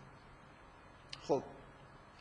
بیایید حالا بریم سراغ اینکه مدل فرویدی رو تو نظر بیارید بگید که رویا چجوری باید به اصطلاح بفهمیم که رویا چجوری شکل می‌گیره و چی دنبال چی باید تو رویا بگردیم. شما مثل این سیستمی که از یه سه‌گانه id ego و super ego مثل اینی که وقتی میخوابید ego و super ego تقریبا خاموش میشن دیگه اونا رو تعطیلش می‌کنید. پس id باقی میمونه. ناخودآگاه اون بخشی که ما بهش دسترسی نداریم رویا رو تولید می‌کنه. ما با ارادمون هیچ کاری نمی‌کنیم. هیچ کنترلی هم روی روند خواب دیدن خودمون نداریم. پس اگه deterministic فکر بکنید رویا رو کی داره ایجاد می‌کنه؟ اون بخش ناخودآگاه که در دسترس ما نیست. پس اید عامل مستقیم تریه توی تولید رویا. اید چی می‌خواد؟ اید واضحه که هر چیزی که شما در بیداری احتمالاً دوست داشتید و بهش نرسیدید و دچار واپسدگی شد اینا رو تو خواب سعی می‌کنه به دست بیاره دیگه. پس محتوای رویاها عموما تو مدل فرویدی باید اینجوری باشن. مجموعه ای از آرزوهای به اصطلاح واپس زده شما باید به یه نحوی در رویاها تحقق پیدا بکنه مثلا فرض کنید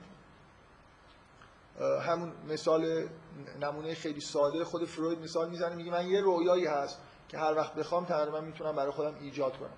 کافیه که یه غذایی که تشنگی ایجاد می‌کنه بخورم و بخوابم. توی خواب وقتی تشنم میشه همیشه خواب می‌بینم که دارم یه جرعه خیلی بزرگی از آب زلال رو می نوشم تا اینکه به هر حال به جایی برسم که دیگه بدنم متوجه بشه که این فایده نداره و بیدار بشم و واقعا آب بخورم. مثل اینکه این واضحه دیگه یه آرزوییه که تحقق پیدا می‌کنه. پس این این شعار فرویده که هر رویا این این عین جمله‌ایه که فروید تو این کتاب نهایتا بعد از چند فصل می‌نویسه. هر رویا هرش رو من دارم اضافه می‌کنم. ولی منظورش همین که هر رویایی تحقق تغییر شکل یافته یک آرزوی واپس زده یا فرو خورده است. و باید اینجوری باشه دیگه. اگه مدل فروید قبول کرده باشه رویا باید این باشه. رویا باید یه آرزویی باشه یه چیزی. این سراغ چی میره؟ سراغ احکام اخلاقی که نمیره. این سراغ اون چیزهایی میره که آر... مثل اینکه میل ها لذت هایی که بهش نرسیده. یعنی وقتی شما میخوابید ایت فعال دنبال لذت دیگه. لذت رو چجوری می‌بره؟ با خود خوابیدن یه لذت رویا هم یه لذت جداگانه.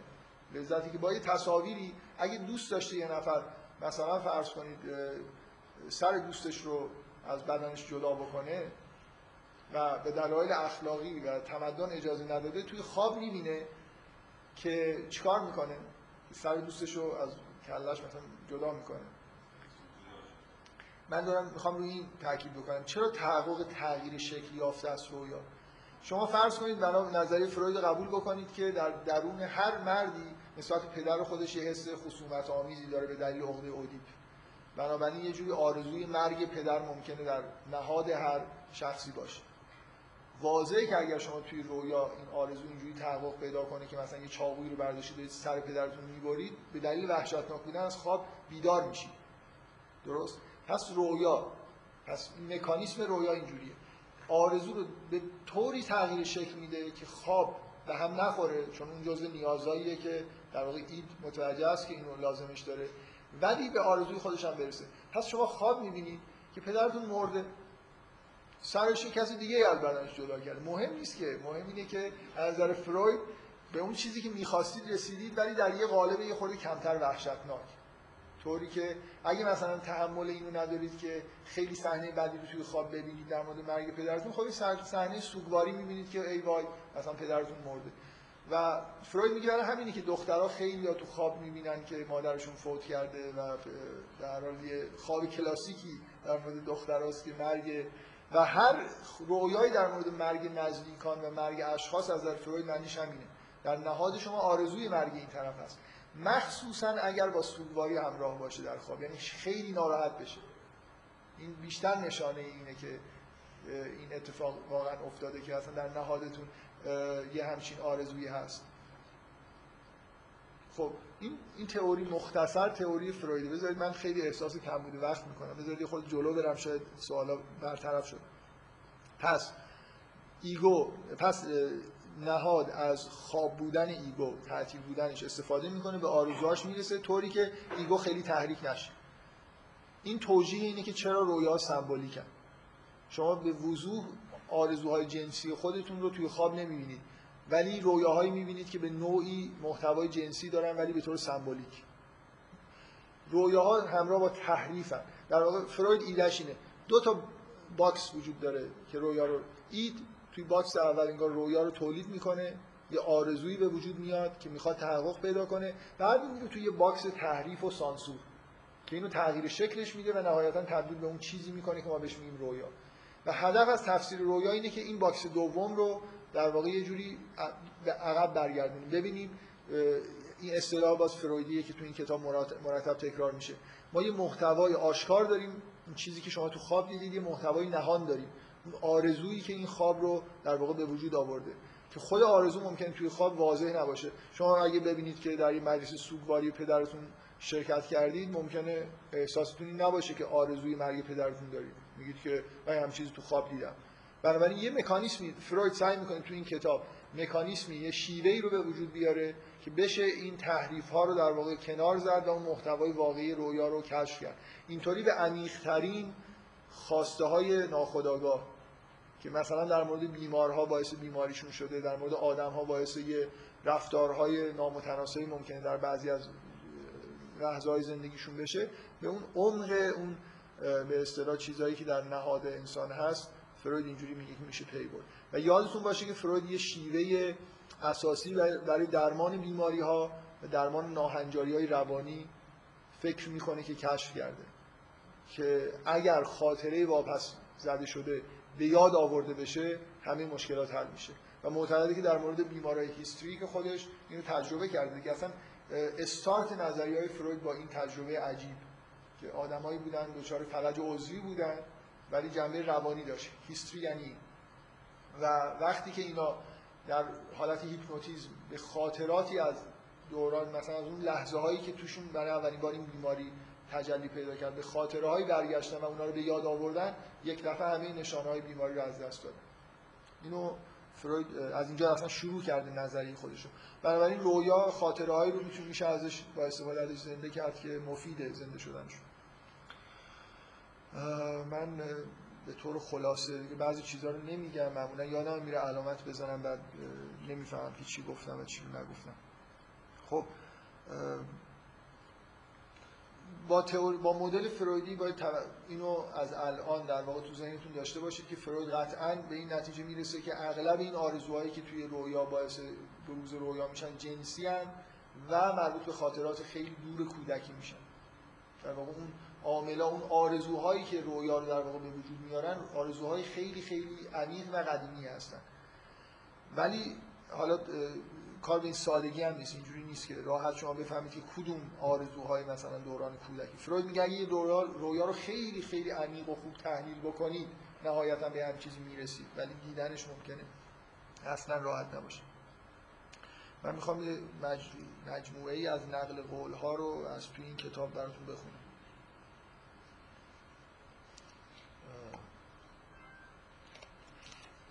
اولین نقل قول در مورد من واقعیتش اینه که میل دارم شما رو تشویق بکنم که این کتاب بخونید دیگه. برای همین این کارو می‌کنم می‌تونم همین حرفایی یعنی این چیزایی که می‌خونم چندان به چیزایی که گفتم اضافه نمی‌کنه. فقط خوندن متنای کلاسیک اصولا عادت خوبیه. اگر آدم وارد یه مطالعاتی میشه به جای اینکه بره ببینه دیگران مثلا چی گفتن خوب مستقیما بره آثار اگر در دسترس هست آثار خود این شخص بخونه. این این یه جمله از تو این کتاب که هر رویایی اگر آماده شده باشیم در... که دریابیم هر رویایی معنایی دارد و از لحاظ روانی دارای ارزش است. من اینو عمدن می‌خونم برای اینکه فروید معتقد نیست که رویا چیزی در مورد آینده به ما میگه. فروید یه چیزی در مورد شما بهتون میگه. در مورد در واقع به قول در مورد گذشته داره چیزی بهتون میگه نه در مورد آینده. نقل قول بعدی بذارید از روی ترجمه که اینجا هست. بذارید این جونز یه چیزای خوبی نوشته توی کتابش. خلاصه ای از خط سیر آرزو که می‌خواد منجر به رویا بشه. میل دارم چون این کتاب ممکنه گیرتون نیاد. میل دارم که اینو براتون بخونم. وضعیت خط سیر آرزو به این منوال است. این نظریه ساخت رویای فروید رو داره به طور خلاصه سعی می‌کنه بگه. میگه یا بقایای افکار ناشی از فعالیت زندگی روزانه. به حال خود رها می‌شوند. ببین داره به این دقت می‌کنه که این آرزوها هر چی که این ازش داره رویا رو تولید می‌کنه باید انرژی داشته باشن یه آرزوی سی سال قبل شما که الان چجوری یه دفعه بیدار شده انرژی پیدا کرده؟ باز این این قطعه ارزش داره برای خاطر اینکه از مدل به اصطلاح انرژتیک فروید اون حساسیت رو داره در واقع منتقل می‌کنه. میگه یا بقایای افکار همین روزن که اینا هنوز انرژی داشتن مثل اینکه یه کاری رو ناتمام گذاشتی و وقتی میخوابید اون هنوز انگار اون توی ذهنتون انرژی داره که می‌تونه فعالیت بکنه. به حال خود رها میشن و نمی‌توان انرژی عاطفی متراکم در فکر را از این افکار خارج ساخت. بنابراین یه چیزی ایجاد می‌کنن و یا فعالیت ساعات بیداری و طول روز موجب می شود تا آرزوی ناآگاه به جنبش درآید و یا آنکه این دو رویداد همزمان اتفاق میفتند فروید معتقده که خیلی از رویاهایی که ما می‌بینیم باز یه جمله الان من نقل می‌کنم رسما میگه که هر رویایی حتما یه عناصری از 24 ساعت قبل و از روز رو تو خودش داره. ولی اینجوری نیست که چون مثلا مردم معمولا میگن که آره من توی فلان فیلم که داشتم می‌دیدم مثلا یه گربه سفید بود از شب که خوابیدم خواب گربه سفید دیدم. بنابراین این علتش این بود دیگه چون فیلم توش گربه سفید داشت گربه سفید دیدم. فروید اصلا حسش اینجوری نیست. میگه اون گربه سفید اینجوری فکر بکنید یه چیزی رو در اعماق وجود شما انگار به رزونانس در آورده یه خواسته ها و امیال پنهانی توسط دیدن یا واقعی که در روز اتفاق افتاده انرژی پیدا کرده و حالا توی رویا داره ظاهر میشه. منحصرا فروید معتقده که همه رویاها مرکز اصلیشون اینجوری هم. یه خواست ناخودآگاهی که به جنبش در اومده توسط وقایع روزانه. ممکنه موادی که رویا ازش استفاده می‌کنه از مواد روزانه به تو اونایی که دم دستشه و هنوز انرژی دارن طبعا استفاده می‌کنه. ولی معنیش این نیست که به همین سادگی. به قول فروید اصطلاحی داره چند بار تو کتابش می‌نویسه. میگه رویای معصومانه نداریم. اینو دیدم. حالا بعدم رفتم این خوابو دیدم. مثلا این هیچ چیز مهمی نیست. اصلا اینجوری نیست. یعنی هر جزئیاتی هم که تو خواب ظاهر میشن اینا همه یه ممکنه به یه چیزای خیلی عمیقی در واقع وصل شده باشه. بعد آرزوی ناآگاه به بقایای افکار روز پیوند شده به اونها انتقال داده می شود این واقع در جریان روز یا در جریان روز به وقوع می پیوندند و یا تا برقراری حالت خواب کامل دیده نمی شود به این ترتیب آرزوی ایجاد می که افکار پیشین انتقال می و بعد توضیح میده که این وقتی که داره رویا تولید میشه چجوری به سانسور برمیخوره و الی آخر. من چون طولانیه نمی‌خونم بعدش. بعد کدوم کتاب؟ شاید نه. کامل نخون. برای که پر از رویاست دیگه. مثلا وقتی یه فصلی یه چیزایی میگه این رویاهای به دلایل. من این کتاب خیلی دیرتر از اینکه با تئوری رویای فروید آشنا شده بودم. همیشه میل دارم یه بار وقت بکنم همه رو بخونم ولی واقعا همشون نخوندم. بعضی جا رو جا میندازم. چندین بار شاید یه مروری کردم ولی هیچ وقت همه جاشو نخوندم. چطور چرا سوال کرد؟ خب بپرسید من نمی‌دونم. باشه حالا بگذارید شما جلسه رو به هم میریزید. خب بذارید من چیزای مهمتر یه چند تا نقل قول در مورد اینکه تأکیدی که فروید خیلی روی این تاکید داره و جونز ایراد می‌گیره که با اینکه این همه تاکید داره ولی خیلی توی کتابش اینو رعایت نمی‌کنه که تجربه کودکی واقعا عامل اصلی رویا هستن. این جمله از فروید که هرچه تحلیل یک رویا عمیق‌تر شود انسان بیشتر به رد پای تجربه های کودکی که نقشی در میان سرچشمه های محتوای پنهان اون رویا بازی کردن برمیخوره. بنابراین در تحلیل های عمیقی که شما اینو ممکنه ببینید ممکنه لازم نشه هر رویا رو تا این عمق پیش برد. یادداشت های من طبیعتا مجموعه بزرگی است از رویاهای بیماران که تحلیل آنها به تاثیرات مبهم یا به کلی فراموش شده دوران کودکی راه برده. تاثیراتی که غالبا به سه سال اول زندگیشان باز میگشت اینا چیزایی که میگه من تجربه کردم. و یه نقل قول جالب دیگه که رویاها اغلب چنین به نظر می‌رسد که دارای بیش از یک معنا هستند. نه تنها همونطور که مثال های ما نشان دادن ممکن است رویاها دارای چند تحقق آرزو در کنار یکدیگر باشند. ممکنه یه رویا اینجوری نیست که همیشه یه آرزوی مرکزی و تنها یه آرزو هست ممکن مجموعه از آرزوها توی یه رویا داره به نوعی برآورده میشه. بلکه ممکن است یک رشته معانی یا تحقق آرزو روی هم قرار گیرند و آخری تحقق آرزویی باشد از اوایل کودکی. بنابراین اینکه فروید تاکید داره که خلاصه به یه چیزی در کودکی رویا وصل میشه ولی لزوما اینجوری نیست که همه محتواش از یه جای خاصی اومده باشه. یه نقل قول دیگه برای اینکه یه ایده خیلی مهم در مورد من کم کم دارم وارد تفسیر رویا میشم. اینا نظریه های تولید رویاست که مهمن برای فهمیدن تئوری تفسیر رویای فروید. ولی اصل این کتاب بیشتر روش های تحلیلیه. یه نقل قول در مورد خود محتوای رویا. میگه که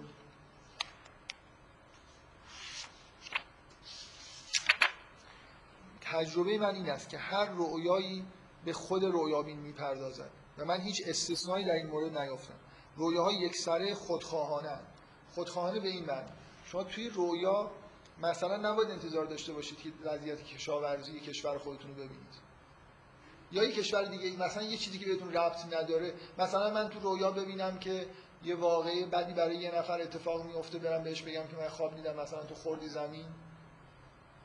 اگه من خواب دیدم که اون خورد زمینی مربوط به خود من میشه. این خودخواهانه بودن شاید بیشتر در واقع به این هر اید کاری به دیگران نداره توی حالت رویا. به خودش. اگه من دیدم که یه کسی خورد زمین اون یه موجودی حالا به طور نمادین ممکنه تو رویای من معنی داشته باشه یا واقعا من نسبت بهش سوء نیتی دارم و الی آخر. اینجوری باید به رویاها نگاه کنیم. تمام شخصیت هایی که تو رو- رویا ظاهر میشن اگه من یه شخصیت رو به صورت شیطانی توی رویا می‌بینم این معنیش این نیست که برم بهش بگم تو آدم مثلا شیطانی هستی.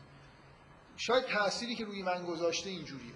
می‌دونید من اگه آدم رو توی رویا قیافش رو مثلا تغییر میدم ناخودآگاه من تغییر میدم اینا همه در درون من. همه شخصیت هایی که تو رویا ظاهر میشن یا عوامل مختلفی در درون خود من هستن که به شکلی ظاهر شدن یا اگر آدمای بیرونی هم واقعا ظاهر میشن رابطه من با اون آدمی که داره ظاهر میشه نه واقعا خود اون آدم. من دسترسی به عالم این دسترسی به عالم خارج به معنای واقعی کلمه نداره. نیازهای خودش رو و تأثیرات جهان خارج روی خودش رو داره تبدیل می‌کنه به یه داستان توسط رویا این به نظر من نکته خیلی مهمه.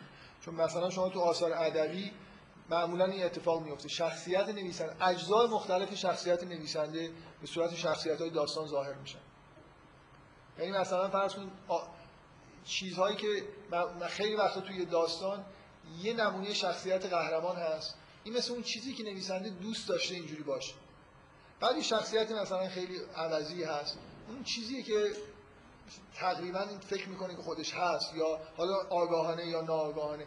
و همینطور الی آخر شخصیت های مختلف آدم هایی که در اطرافش هستن بر حسب تأثیری که روی این آدم گذاشتن ممکنه تو رویا توی داستان ظاهر بشن. نه اینکه واقعا اطلاعاتی که هست واقعا آدمه. ممکنه به دلیل رابطه بدی که بین من اون وجود داشته این اینجوری انعکاس پیدا کرده توی داستان. بنابراین این این, این خیلی مهمه که ما اینو بفهمیم که خود شخصیت رویابین ممکنه به چند پاره بشه و توی رویا ظاهر بشه. حالا یه موردی از مواردی که این اتفاق می‌تونه بیفته رو بعدا الان بهش اشاره می‌کنم. رویا زبان تصویری دارن. باز نقل قولای جالبی از توی این کتاب میشه گفت ولی من چیز بدیهیه دیگه یعنی کمتر با کلام سر و کار دارن کمتر با منطق سر و کار دارن. فروید تاکید می‌کنه روی اینکه بیشترین چیزی که توی رویا به اصطلاح مهمه نه قیاس نه تناقض توی رویا معنی داره شما چیزهای متضاد و متناقض ممکن در آن واحد توی رویا ببینید. ولی رویا از تشبیه زیاد استفاده می‌کنه از این همانی. یه چیزی رو می‌ذاره مثلا شبیه یه چیزی دیگه شما بفهمید که این جای اون قرار گرفته. تکنیک اصلی تفسیر رویا انگار کشف شباهت هاست. این چه چیزی رو تداعی می‌کنه؟ حالا خود جلوتر بریم. یه چیز مهمی فروید میگه نه نه خیلی مهم ولی جالبه که میگه رویا اصولا با ناخودآگاه با مفاهیم مثل تناقض و سلب آشنا نیست. شما هیچ وقت توی رویا چیزی سلب نمیشه. اینجوری نیست که مثلا فرض کنید که مثل علامت نقیض نداره دیگه رویا. رویا علامت نقیض. این یه چیز منطقیه. تو ذهن خداگاه ما چیزا می‌تونن نقض بشن. یعنی من یه چیزی مفهومی رو تصور بکنم که مثلا فرض کن این چیزی که اون نیست و این خودش تبدیل مفهوم میشه. ناخودآگاه ما به همچین اپراتوری دسترسی نداره. بنابراین فروید میگه اگر یه نفر اومد برای شما یه رویایی تفسیر تعریف کرد و توی رویای خودش از نفی استفاده کرد بدونید که این در واقع یه مثل یه گزارش اشتباهه مثلا من اینو آخرش به عنوان چهارمین نحوه سانسور بهش اشاره می‌کنم. میگه یه نفر اومد پیش من و گفت من یه رویایی دیدم که رفتم یه جایی که اون یه زنی اونجا بود. مادر من نبود. میگه پس یعنی مادرش بود. اگه توی گزارش رویا الان توی این کتاب گوتیل یه مثالی هست میگه خب رویابین چی دیده؟ میگه برای شما تعریف می‌کنه که آره رفتم یه جایی توی خونه ای خونه من نبود. پس یعنی خونه خودش. دقت می‌کنه حالا چرا؟ اینا اینا شیوه‌های تحریف رویا هستن. مثل حالا که گفتم این آخرین چیزیه که فروید تو این کتاب بهش اشاره می‌کنه در اون مورد به اصطلاح اون ما اون box تحریف رو باید خوب بشناسیم که بتونیم رویا رو تفسیر بکنیم دیگه چجوری تغییر شکل پیدا می‌کنه خواسته تا تبدیل به متن رویا میشه. آخرین چیزی که میگه در واقع اشاره می‌کنه که یه box کوچیکی بعدا هم هست. شما اول صبح پا میشید اگه رویای خودتون رو ثبت بکنید پس فرداش اگه دوباره بخواید رویا رو به یاد بیارید چیزهایی میگید با نهای... می‌خواید امتحان کنید. یه رویا رو در اول صبح که دیدید ثبت کنید. بعد یکی دو روز ثبت ثبت کنید دوباره یه بار دیگه بیاید رویا رو یادآوری بکنید می‌بینید که ظرف زمانی که گذشته تغییر شکلای ذهنتون تو رویا داده. دقیقا اون جایی که خوشش نمیاد و انگار حذف کرده. اینکه اون خونه من نبود. اینکه اون زن مادر من نبود. مثل اینکه حالا یه اتفاقی افتاده که دوست ذهن خداگاه ما ببین وقتی من بیدار میشم خلاصه این ایگوی من فعال میشه دیگه. بنابراین محتوای محتوای رویا به یه معنای همیشه با ego در تضاده. مثل اینکه همیشه تو رویا یه محتوای واپس وجود داره. بنابراین فوری ego اگه بهش فرصت بدید اولین کاری که معمولا اتفاق میفته اینه که رویاها ذوب میشن. شما اگه اولین فرصت ممکن ثبتشون نکنید اصلا به کلی یادتون میره. یه رویایی دیدید صبح پا شدید خیلی هم تاثیر گذاشته. ساعت 9 صبح که فکر می‌کنید هیچی یادتون نمیاد از اینکه دیشب چی بود تو خواب دید و اگه ثبتش کرده باشید قطعا تا شب این یه موردی که از دانشجوها یه شب به من که عادت داشت که رویاهای خودش رو ضبط می‌کرد. بعد خب بلافاصله بعضی از خواب بیدار میشم همینجور به حساب فرش رویا رو ضبط کردیم.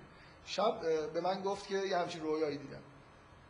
بعد یه خود من باش صحبت کردم فرداش به من زنگ زد. گفت رفتم گوش کردم. اون همون نبود دستشویی بود که این اتفاق توش افتاد. و یه یه تحریف خیلی خیلی اساسی مثلا ذهنش چیزی که ضبط کرده بود و حتی به من فکر می‌کنم گفت که من صبحش یه بار دیگه گوش کردم اینو. ولی تا شب که داشت برای من تعریف می‌کرد یه تغییر خیلی اساسی ذهنش توی رویا داده. اینو فروید بهش میگه تجدید نظر ثانوی. اصلا توی خواب اتفاق نمیفته تو بیداری اتفاق میفته مثل box سوم میمونه. ego ی ما رسما این کار رو انجام حالا توی خود رویا چه اتفاقایی میفته چند تا مکانیسم مهم وجود داره؟ یکی باشه. مکانیسم اول مکانیسم تراکمه. اینکه شما وقتی که رویا می‌بینید یه حجم عظیمی از چیزها ممکنه به طور متراکم ظاهر بشن. آدم ها رو هم دیگه میافتن گاهی تو رویا. یه نفر رو تو رویا دیدید که یه چیزی بین عموتون با فلان دوستتونه مثلا.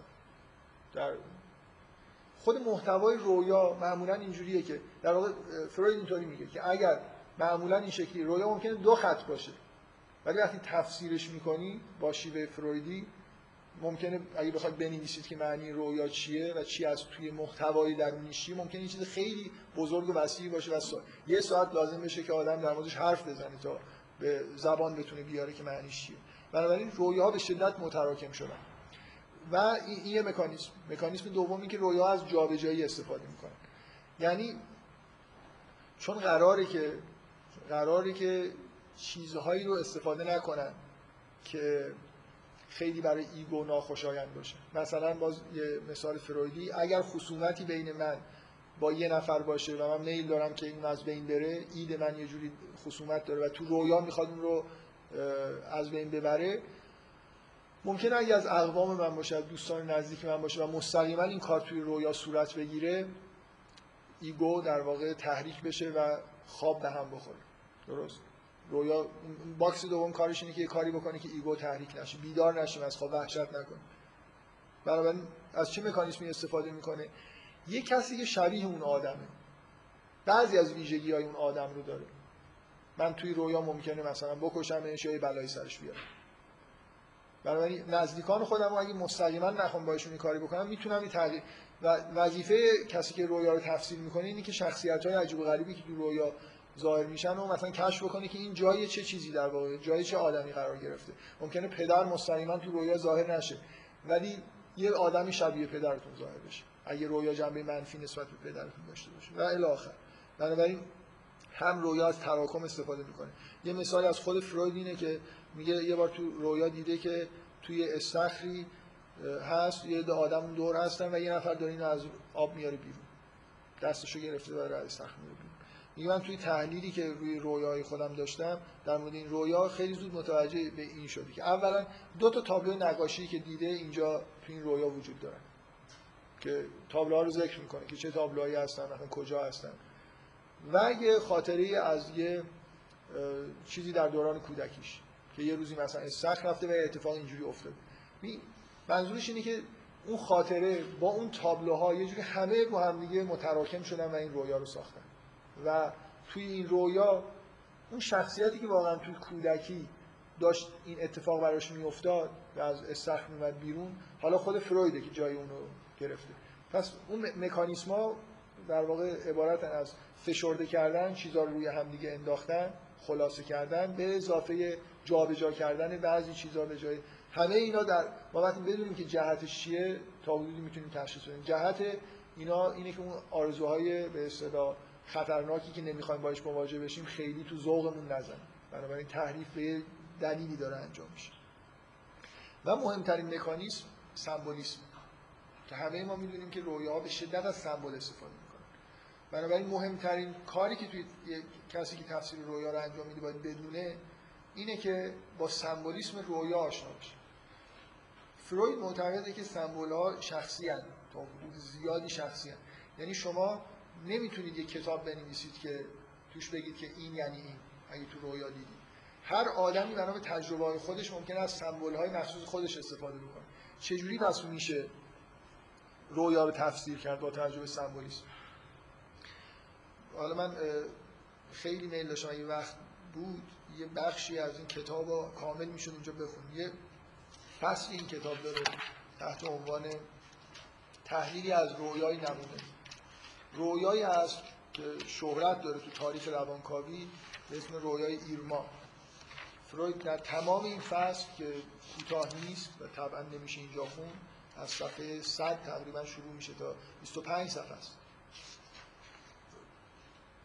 اتفاقایی که روز قبل براش افتاده رو می‌نویسه. زمینه هایی که آدمایی که بعدا تو رویا ظاهر میشن رو شرح میده که اینا کی بودن چه نوع روابطی باش داشتن. رویا رو به طور کامل متنش رو خیلی طولانی شرح میده و بعد یه متن خیلی طولانی در تفسیر این رویا داره. تمام اجزای رویا رو سعی می‌کنه که تفسیر بکنه. این نمونه کاملی از یه تفسیر فرویدیه. شما تو اون کتاب گوتیل هم می‌تونید خیلی تفسیرها تفسیرهای کوتاه پیدا بکنید که معمولا به اون نکته اساسی اشاره می‌کنه. توی این کتاب فروید چند تا رویا رو خیلی طولانی تفسیر می‌کنه. معمولا اون رویای طولانی اسم دارن. مثلا رویای گیاه شناسی رویا رو نقل می‌کنه و بعد فکر می‌کنم این رویای ایرما همه فوتوفنهای فروید کم توش هست. با اینکه وقتی داره اینو تو کتابش می‌نویسه اولی کتابه و هنوز مکانیسم رو نگفته ولی استفاده می‌کنه از دیدگاه هایی که داره نسبت به تحریف رویا. من شدیدا می‌خوام توصیه بکنم که این فصل رو همه بخونه. خیلی خوبه یاد بگیرید که تو هر موضوعی وارد میشید کتاب های کلاسیک رو بخونید. یعنی به دست دوما اکتفا نکنید. معمولا مثلا همون کتاب جونز به نظر من جونز در حد خودش چیزی از تفسیر رویای فروید فهمیده. ممکنه همه چیزو نفهمیده باشه. به نظر من جایی که اعتراض می‌کنه نتیجه اینه که یه چیزایی رو درست درک نکرده.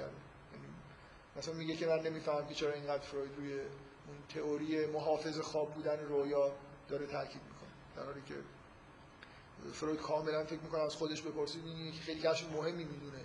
و تمام محتوای این کتاب هم یه جوری به اون ربط میده. هرچند مرتب. یا اینکه جونز اعتراضش اینه که چرا با اینکه فروید به نوعی معتقده که همه رویاها به رویاهای کودکانه با خواستای کودکانه برمیگردن ولی هیچ وقت توی کتابش میگه من بارها با دقت نگاه کردم و هیچ وقت به رویاهای کودکانه نمیرسونه. بنابراین به نظر اون یه نقصی توی تئوری فروید. در حالی که فروید هر نوع مثلا میل جنسی سرکوب شده خب برمیگرده به کودکی دیگه. محتوای ناخودآگاه کلا همه چیزهایی که ما می‌خوایم توی ناخودآگاه ما هست به نوعی نتیجه واپس زده شدن یه چیزی در کودکی هستن.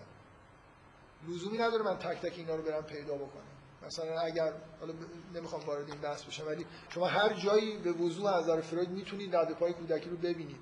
ضرورت نداره که همیشه رویا رو برم به یه خاطره خیلی مشخص در کودکی برسم خب بذارید من اصول شیوه تفسیر رویا رو با همین رویا خیلی میل داشتم این رویا رو متنشو بخونم براتون.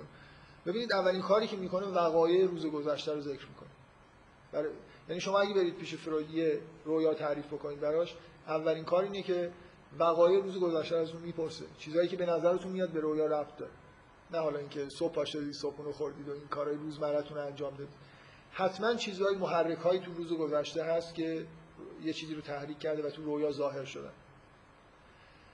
تمام آدمایی که متن رویا رو که تعریف می‌کنید همه آدمایی که تو رویا هستن همه اشیایی که تو رویا هستن فروید سعی می‌کنه در نهایت دقت از شما بخواد که تداعی های خودتون رو بگید. شما رو یاد چه چیزهای دیگه میندازن اگه آدمی توی رویا دیدید چه چی...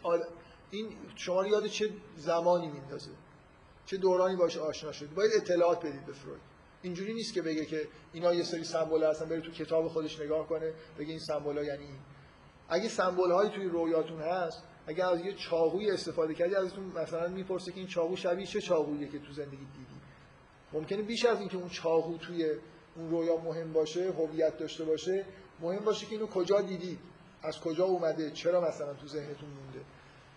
بنابراین یه شبکه ای از تداعی ها رو فروید دنبال می‌کنه که برسه به یه مفاهیمی که احتمالا به آرزوهای ناخودآگاه شما ربط داره. و این این تکنیک اصلی در واقع تفسیر فرویدیه.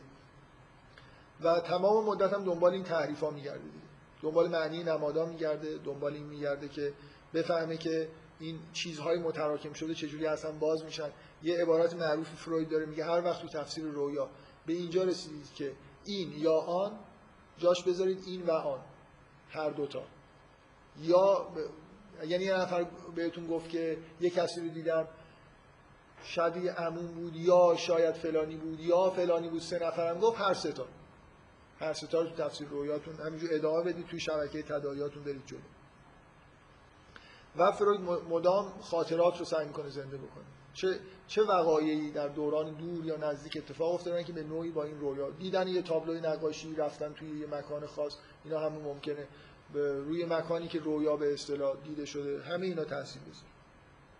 و نهایتا فروید دنبال چیه؟ که دنبال اون آرزوی ناخودآگاهی که این رویا رو باعث شده اون هسته مرکزیش رو ساخته. من اه، اه، ده دقیقه یه رو وقت دارم.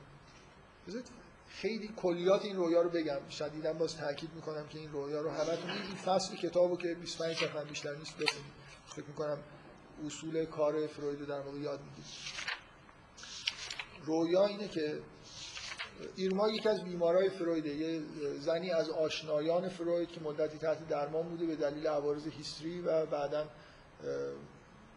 فروید سعی کرده قانعش بکنه که درمان تموم شده. حالا اون مقاومت می‌کرده دور شده و نهایتا یه روز قبل روزی که بعدا شبش رویا این رویا ظاهر میشه برای فروید یکی از دوستانش اوتورانک که اونم روانکاو همکار معروف فرویده میاد و از پیش اون ایرما اومده. فروید حال ایرما رو می‌پرسه رانک با یه لحنی بهش جواب میده که میگه خوبه ولی نه, نه اونقدر. و یه مقدار لحن شماتت آمیز داره. مثل تو نتونستی اینو خوبش بکنی. هنوز عوارض هیستری درش مونده در حالی که فروید به شدت تاکید کرده بود که درمان تمام شده و مثلا می‌تونی بری و دیگه مشکلی نداری.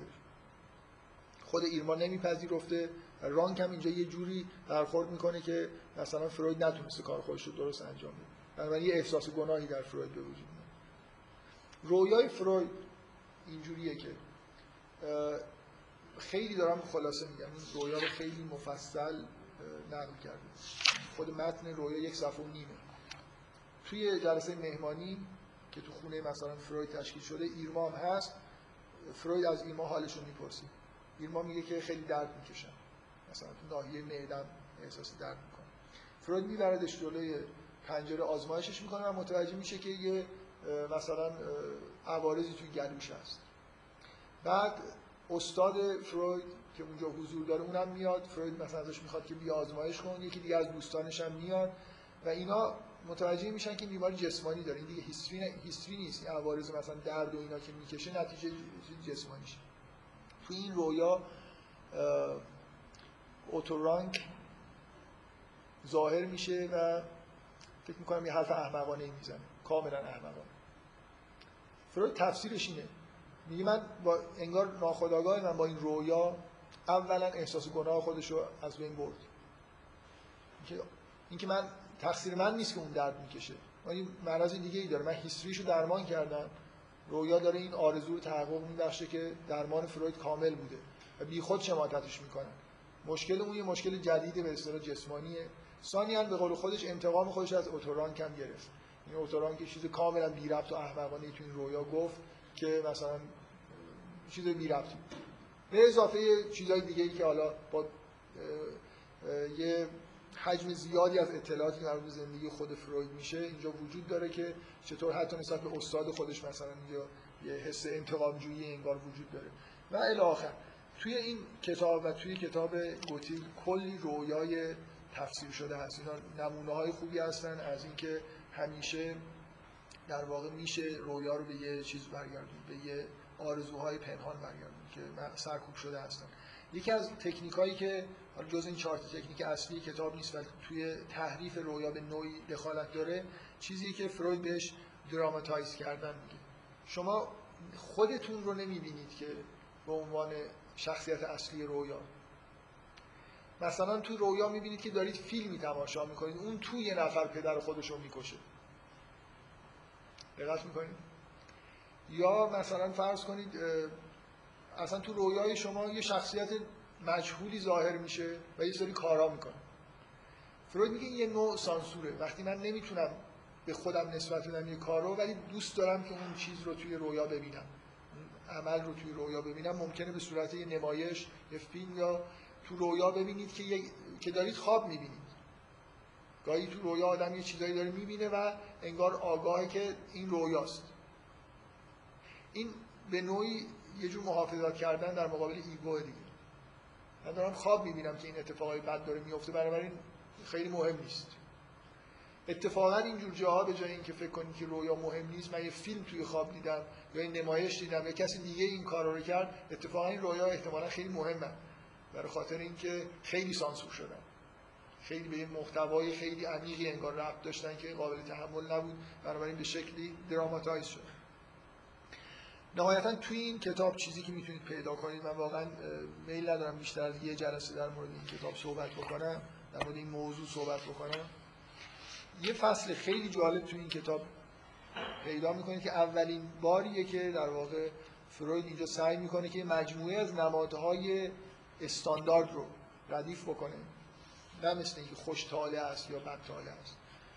و در واقع یه دیکشنری خیلی کوچیک توی خود این کتاب هست. و یه مجموعه از رویاهای نمونه‌وار که همه آدما می‌بینن. اینجوری نیست که درست هر رویای از نظر فروید پر از نمادها و اطلاعات شخصیه. ولی مثلا فرض کنید رویای پرواز رویای مرگ عزیزان رویای امتحان رویاهایی که بعدا نئوفرویدیا روش خیلی تاکید داشتن که مربوط میشه به خاطرات مربوط به تولد. اینجا تو این کتاب البته این نیست. ولی یه رویای نمونه‌ای که زیاد در موردش بحث می‌کنه رویای مربوط به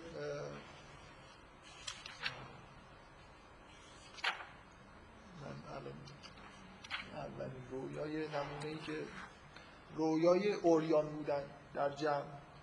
اینا رویایی که مثلا فروید میگه همه آدما تو زندگیشون احتمالا دیدن. ویژگی‌هاش هم میگه و سعی می‌کنه که بگه که چه خاطرات در واقع طبیعیه که به این برسه. چه چیزی در کودکی همه ما مشترک این رویا رو تولید می‌کنه؟ مثلا تقریبا تفسیر فروید به هم چیزی می‌رسه. و در مورد نمادها کاملا طبیعیه که انتظار داشته باشید که اکثریت نمادها معنی جنسی دارن نظر فروید برای خاطر اینکه واپس زده چیزهای واپس زده شده توی ناخودآگاه ما عموما ویژگی های جنسی دارن. کلاه به مسابه نماد جنسی مرد. کوچولو به مسابه اندام جنسی. زیر چیزی رفتن به مسابه نماد آمیزش جنسی. اینا رویاهای ملحقی هم دارن که این نمادها توش اومده و تفسیر میشن. اندام های جنسی بازنمایی شده به وسیله ساختمان ها، پلکان ها و چاه ها رویاهای اختگی در کودکان نمادگرایی ادراری. ببخشید فروید اینجوریه. بازنمایی اندام نرینه به وسیله اشخاص بازنمایی اندام مادینه به وسیله چشمانداز رویاهای مربوط به پلکان و الی خیلی مفصل نیست ولی ایده های تفسیر به اصطلاح سمبولیک فرویدی تو این کتاب هست. و توی این کتاب هم اگر مجموعه رویاهای اون کتاب گوتیک رو بخونید کلی نماد تفسیر شده است. خیلی زیاد. و اون کتاب چتوین هم که من معرفی کردم بخشای بخشهایی از اون کتاب تفسیرها با ایده فرویدی کاملا همخوانی داره ولی نه کاملا. این یه مجموعه ای از اطلاعات بود که من در مورد تفسیر رویای فرویدی سعی کردم بهتون بدم. حالا خیلی چیزها رو وقت نشد بگم. مخصوصا فکر می‌کنم این جلسه من میل داشتم تعداد رویایی که مثلا بگم و بعد تفسیرش رو از روی این کتاب یا کتاب های دیگه بهتون بگم بیشتر باشه. حالا شاید جلسات آینده به مناسبت های این کار کرد. خب حالا اگه سوال هست من پنج دقیقه دیگه وقت هست. گفتن تا 8 و 20 دقیقه. اگه سوالی هست بپرسید. بفرمایید. شما شما یه سوالی داشتید که من رفت شد شما.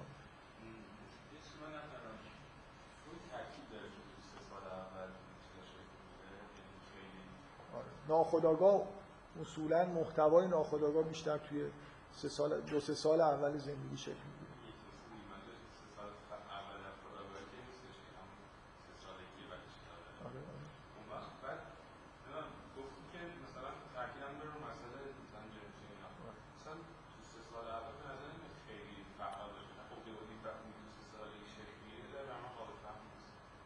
برای خاطر اینکه شما مشاهدات فروید رو ندارید دیگه. فروید معتقده اینکه این الان از همه روانکاوا اینکه فعالیت جنسی توی تقریبا از بعد تولد وجود داره.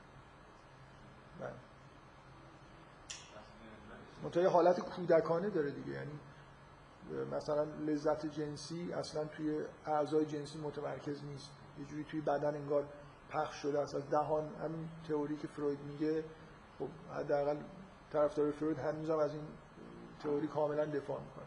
و خیلی زود در واقع به یه جایی می‌رسیم که لذت جنسی به معنای گنگی معنی پیدا می‌کنه. و همینی که از نظر فروید عقده اودیپ به وجود میاد.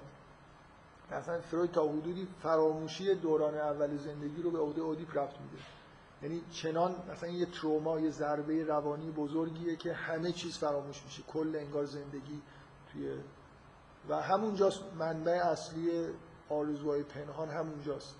بعدا وقتی ایگو شکل می‌گیره کمتر دیگه واپسزنی های مثلا بزرگی توی زندگی به وجود میاد. چون بچه معقولتر رفتار می‌کنه. ایدش در واقع کنترل شده تر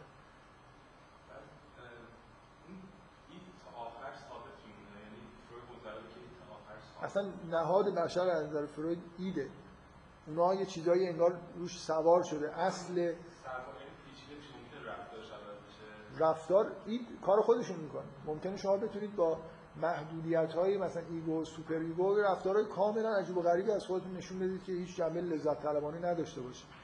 ولی id مثل اینکه id خودتون رو کاملا خفه کنید. خب. ولی ولی اینجوری نیست که id تون عوض شده. از نظر فروید اصلا اینجوری نیست. id یه چیز کاملا base حیات انسانه و همیشه هم همون رفتار امیال خودشو داره. و نهایتا هر چقدر پس بزنید تو رویاها خودشون نشون میده. یه جای دیگه ای فوران می‌کنه. مثلا مثل یه کوه آتش فشانی که سعی کنید جلوشو بگیرید و نهایتا طرف مثلا دوچار جنون میشه.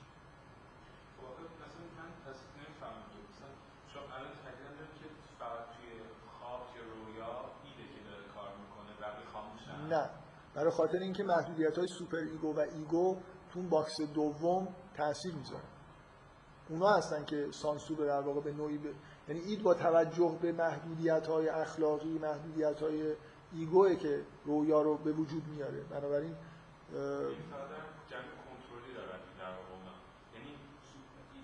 به قول بذار اینجوری فروید فروید میگه که عموما خودش یه جایی توی کتابش میگه که اصولا همیشه اینجوریه.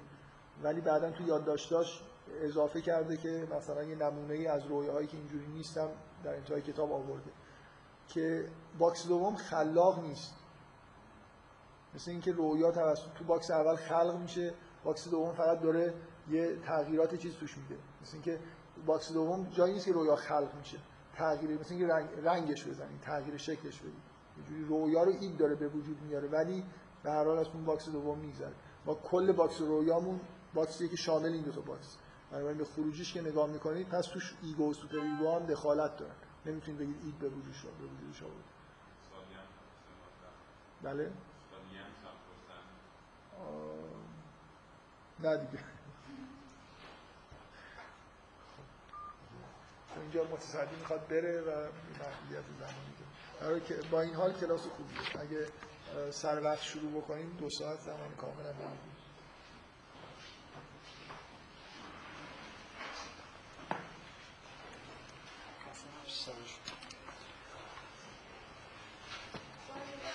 بفرمایید. یه فرصت هست میشه یکم بر من تا وقتی می‌تونم در مورد روی پرواز توضیح بدید؟ رویای پرواز تفسیر فرویدیش. تفسیر فرویدیش اینه که شما همه بچه ها توی کودکی به نوعی پرواز کردن.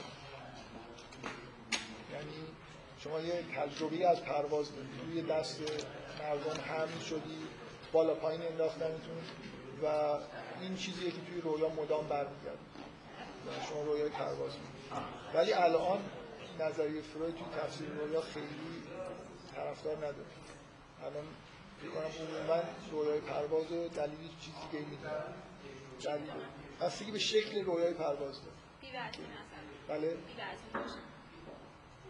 کاملا بستگی به شکل یعنی چند تا چیز می‌تونه باشه که مدام تکرار میشه. مثلا حاصل خستگی و مثلا کسی رویای- پرواز ناخودآگاه نمی‌کنه. پروازهایی که اینجوری هن که شما یه مسیری رو به راحتی مثلا در حالی که دستتون تو اون طی می‌کنید آدمای این رویا رو مرتب می‌بینن که یه جوری انگار میل دارن که به آرزوهای خودشون بدون زحمت برسن.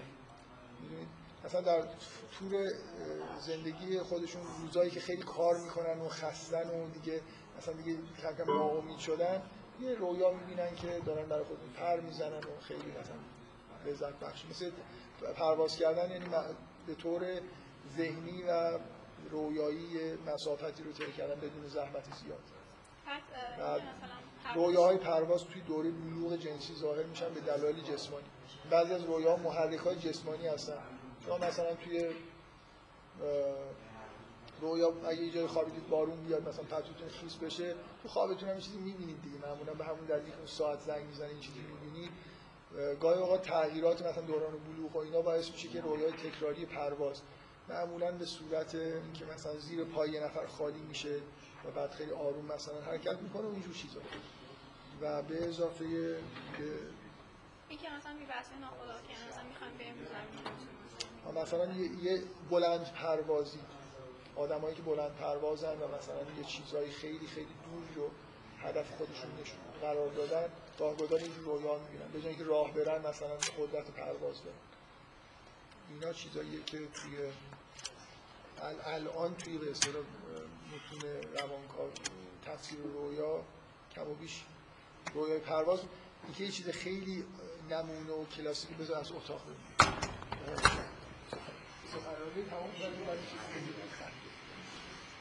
این میراکل ورکر اینجا بود بله من نداشتم اجازه خودش کنم آره صد درصد.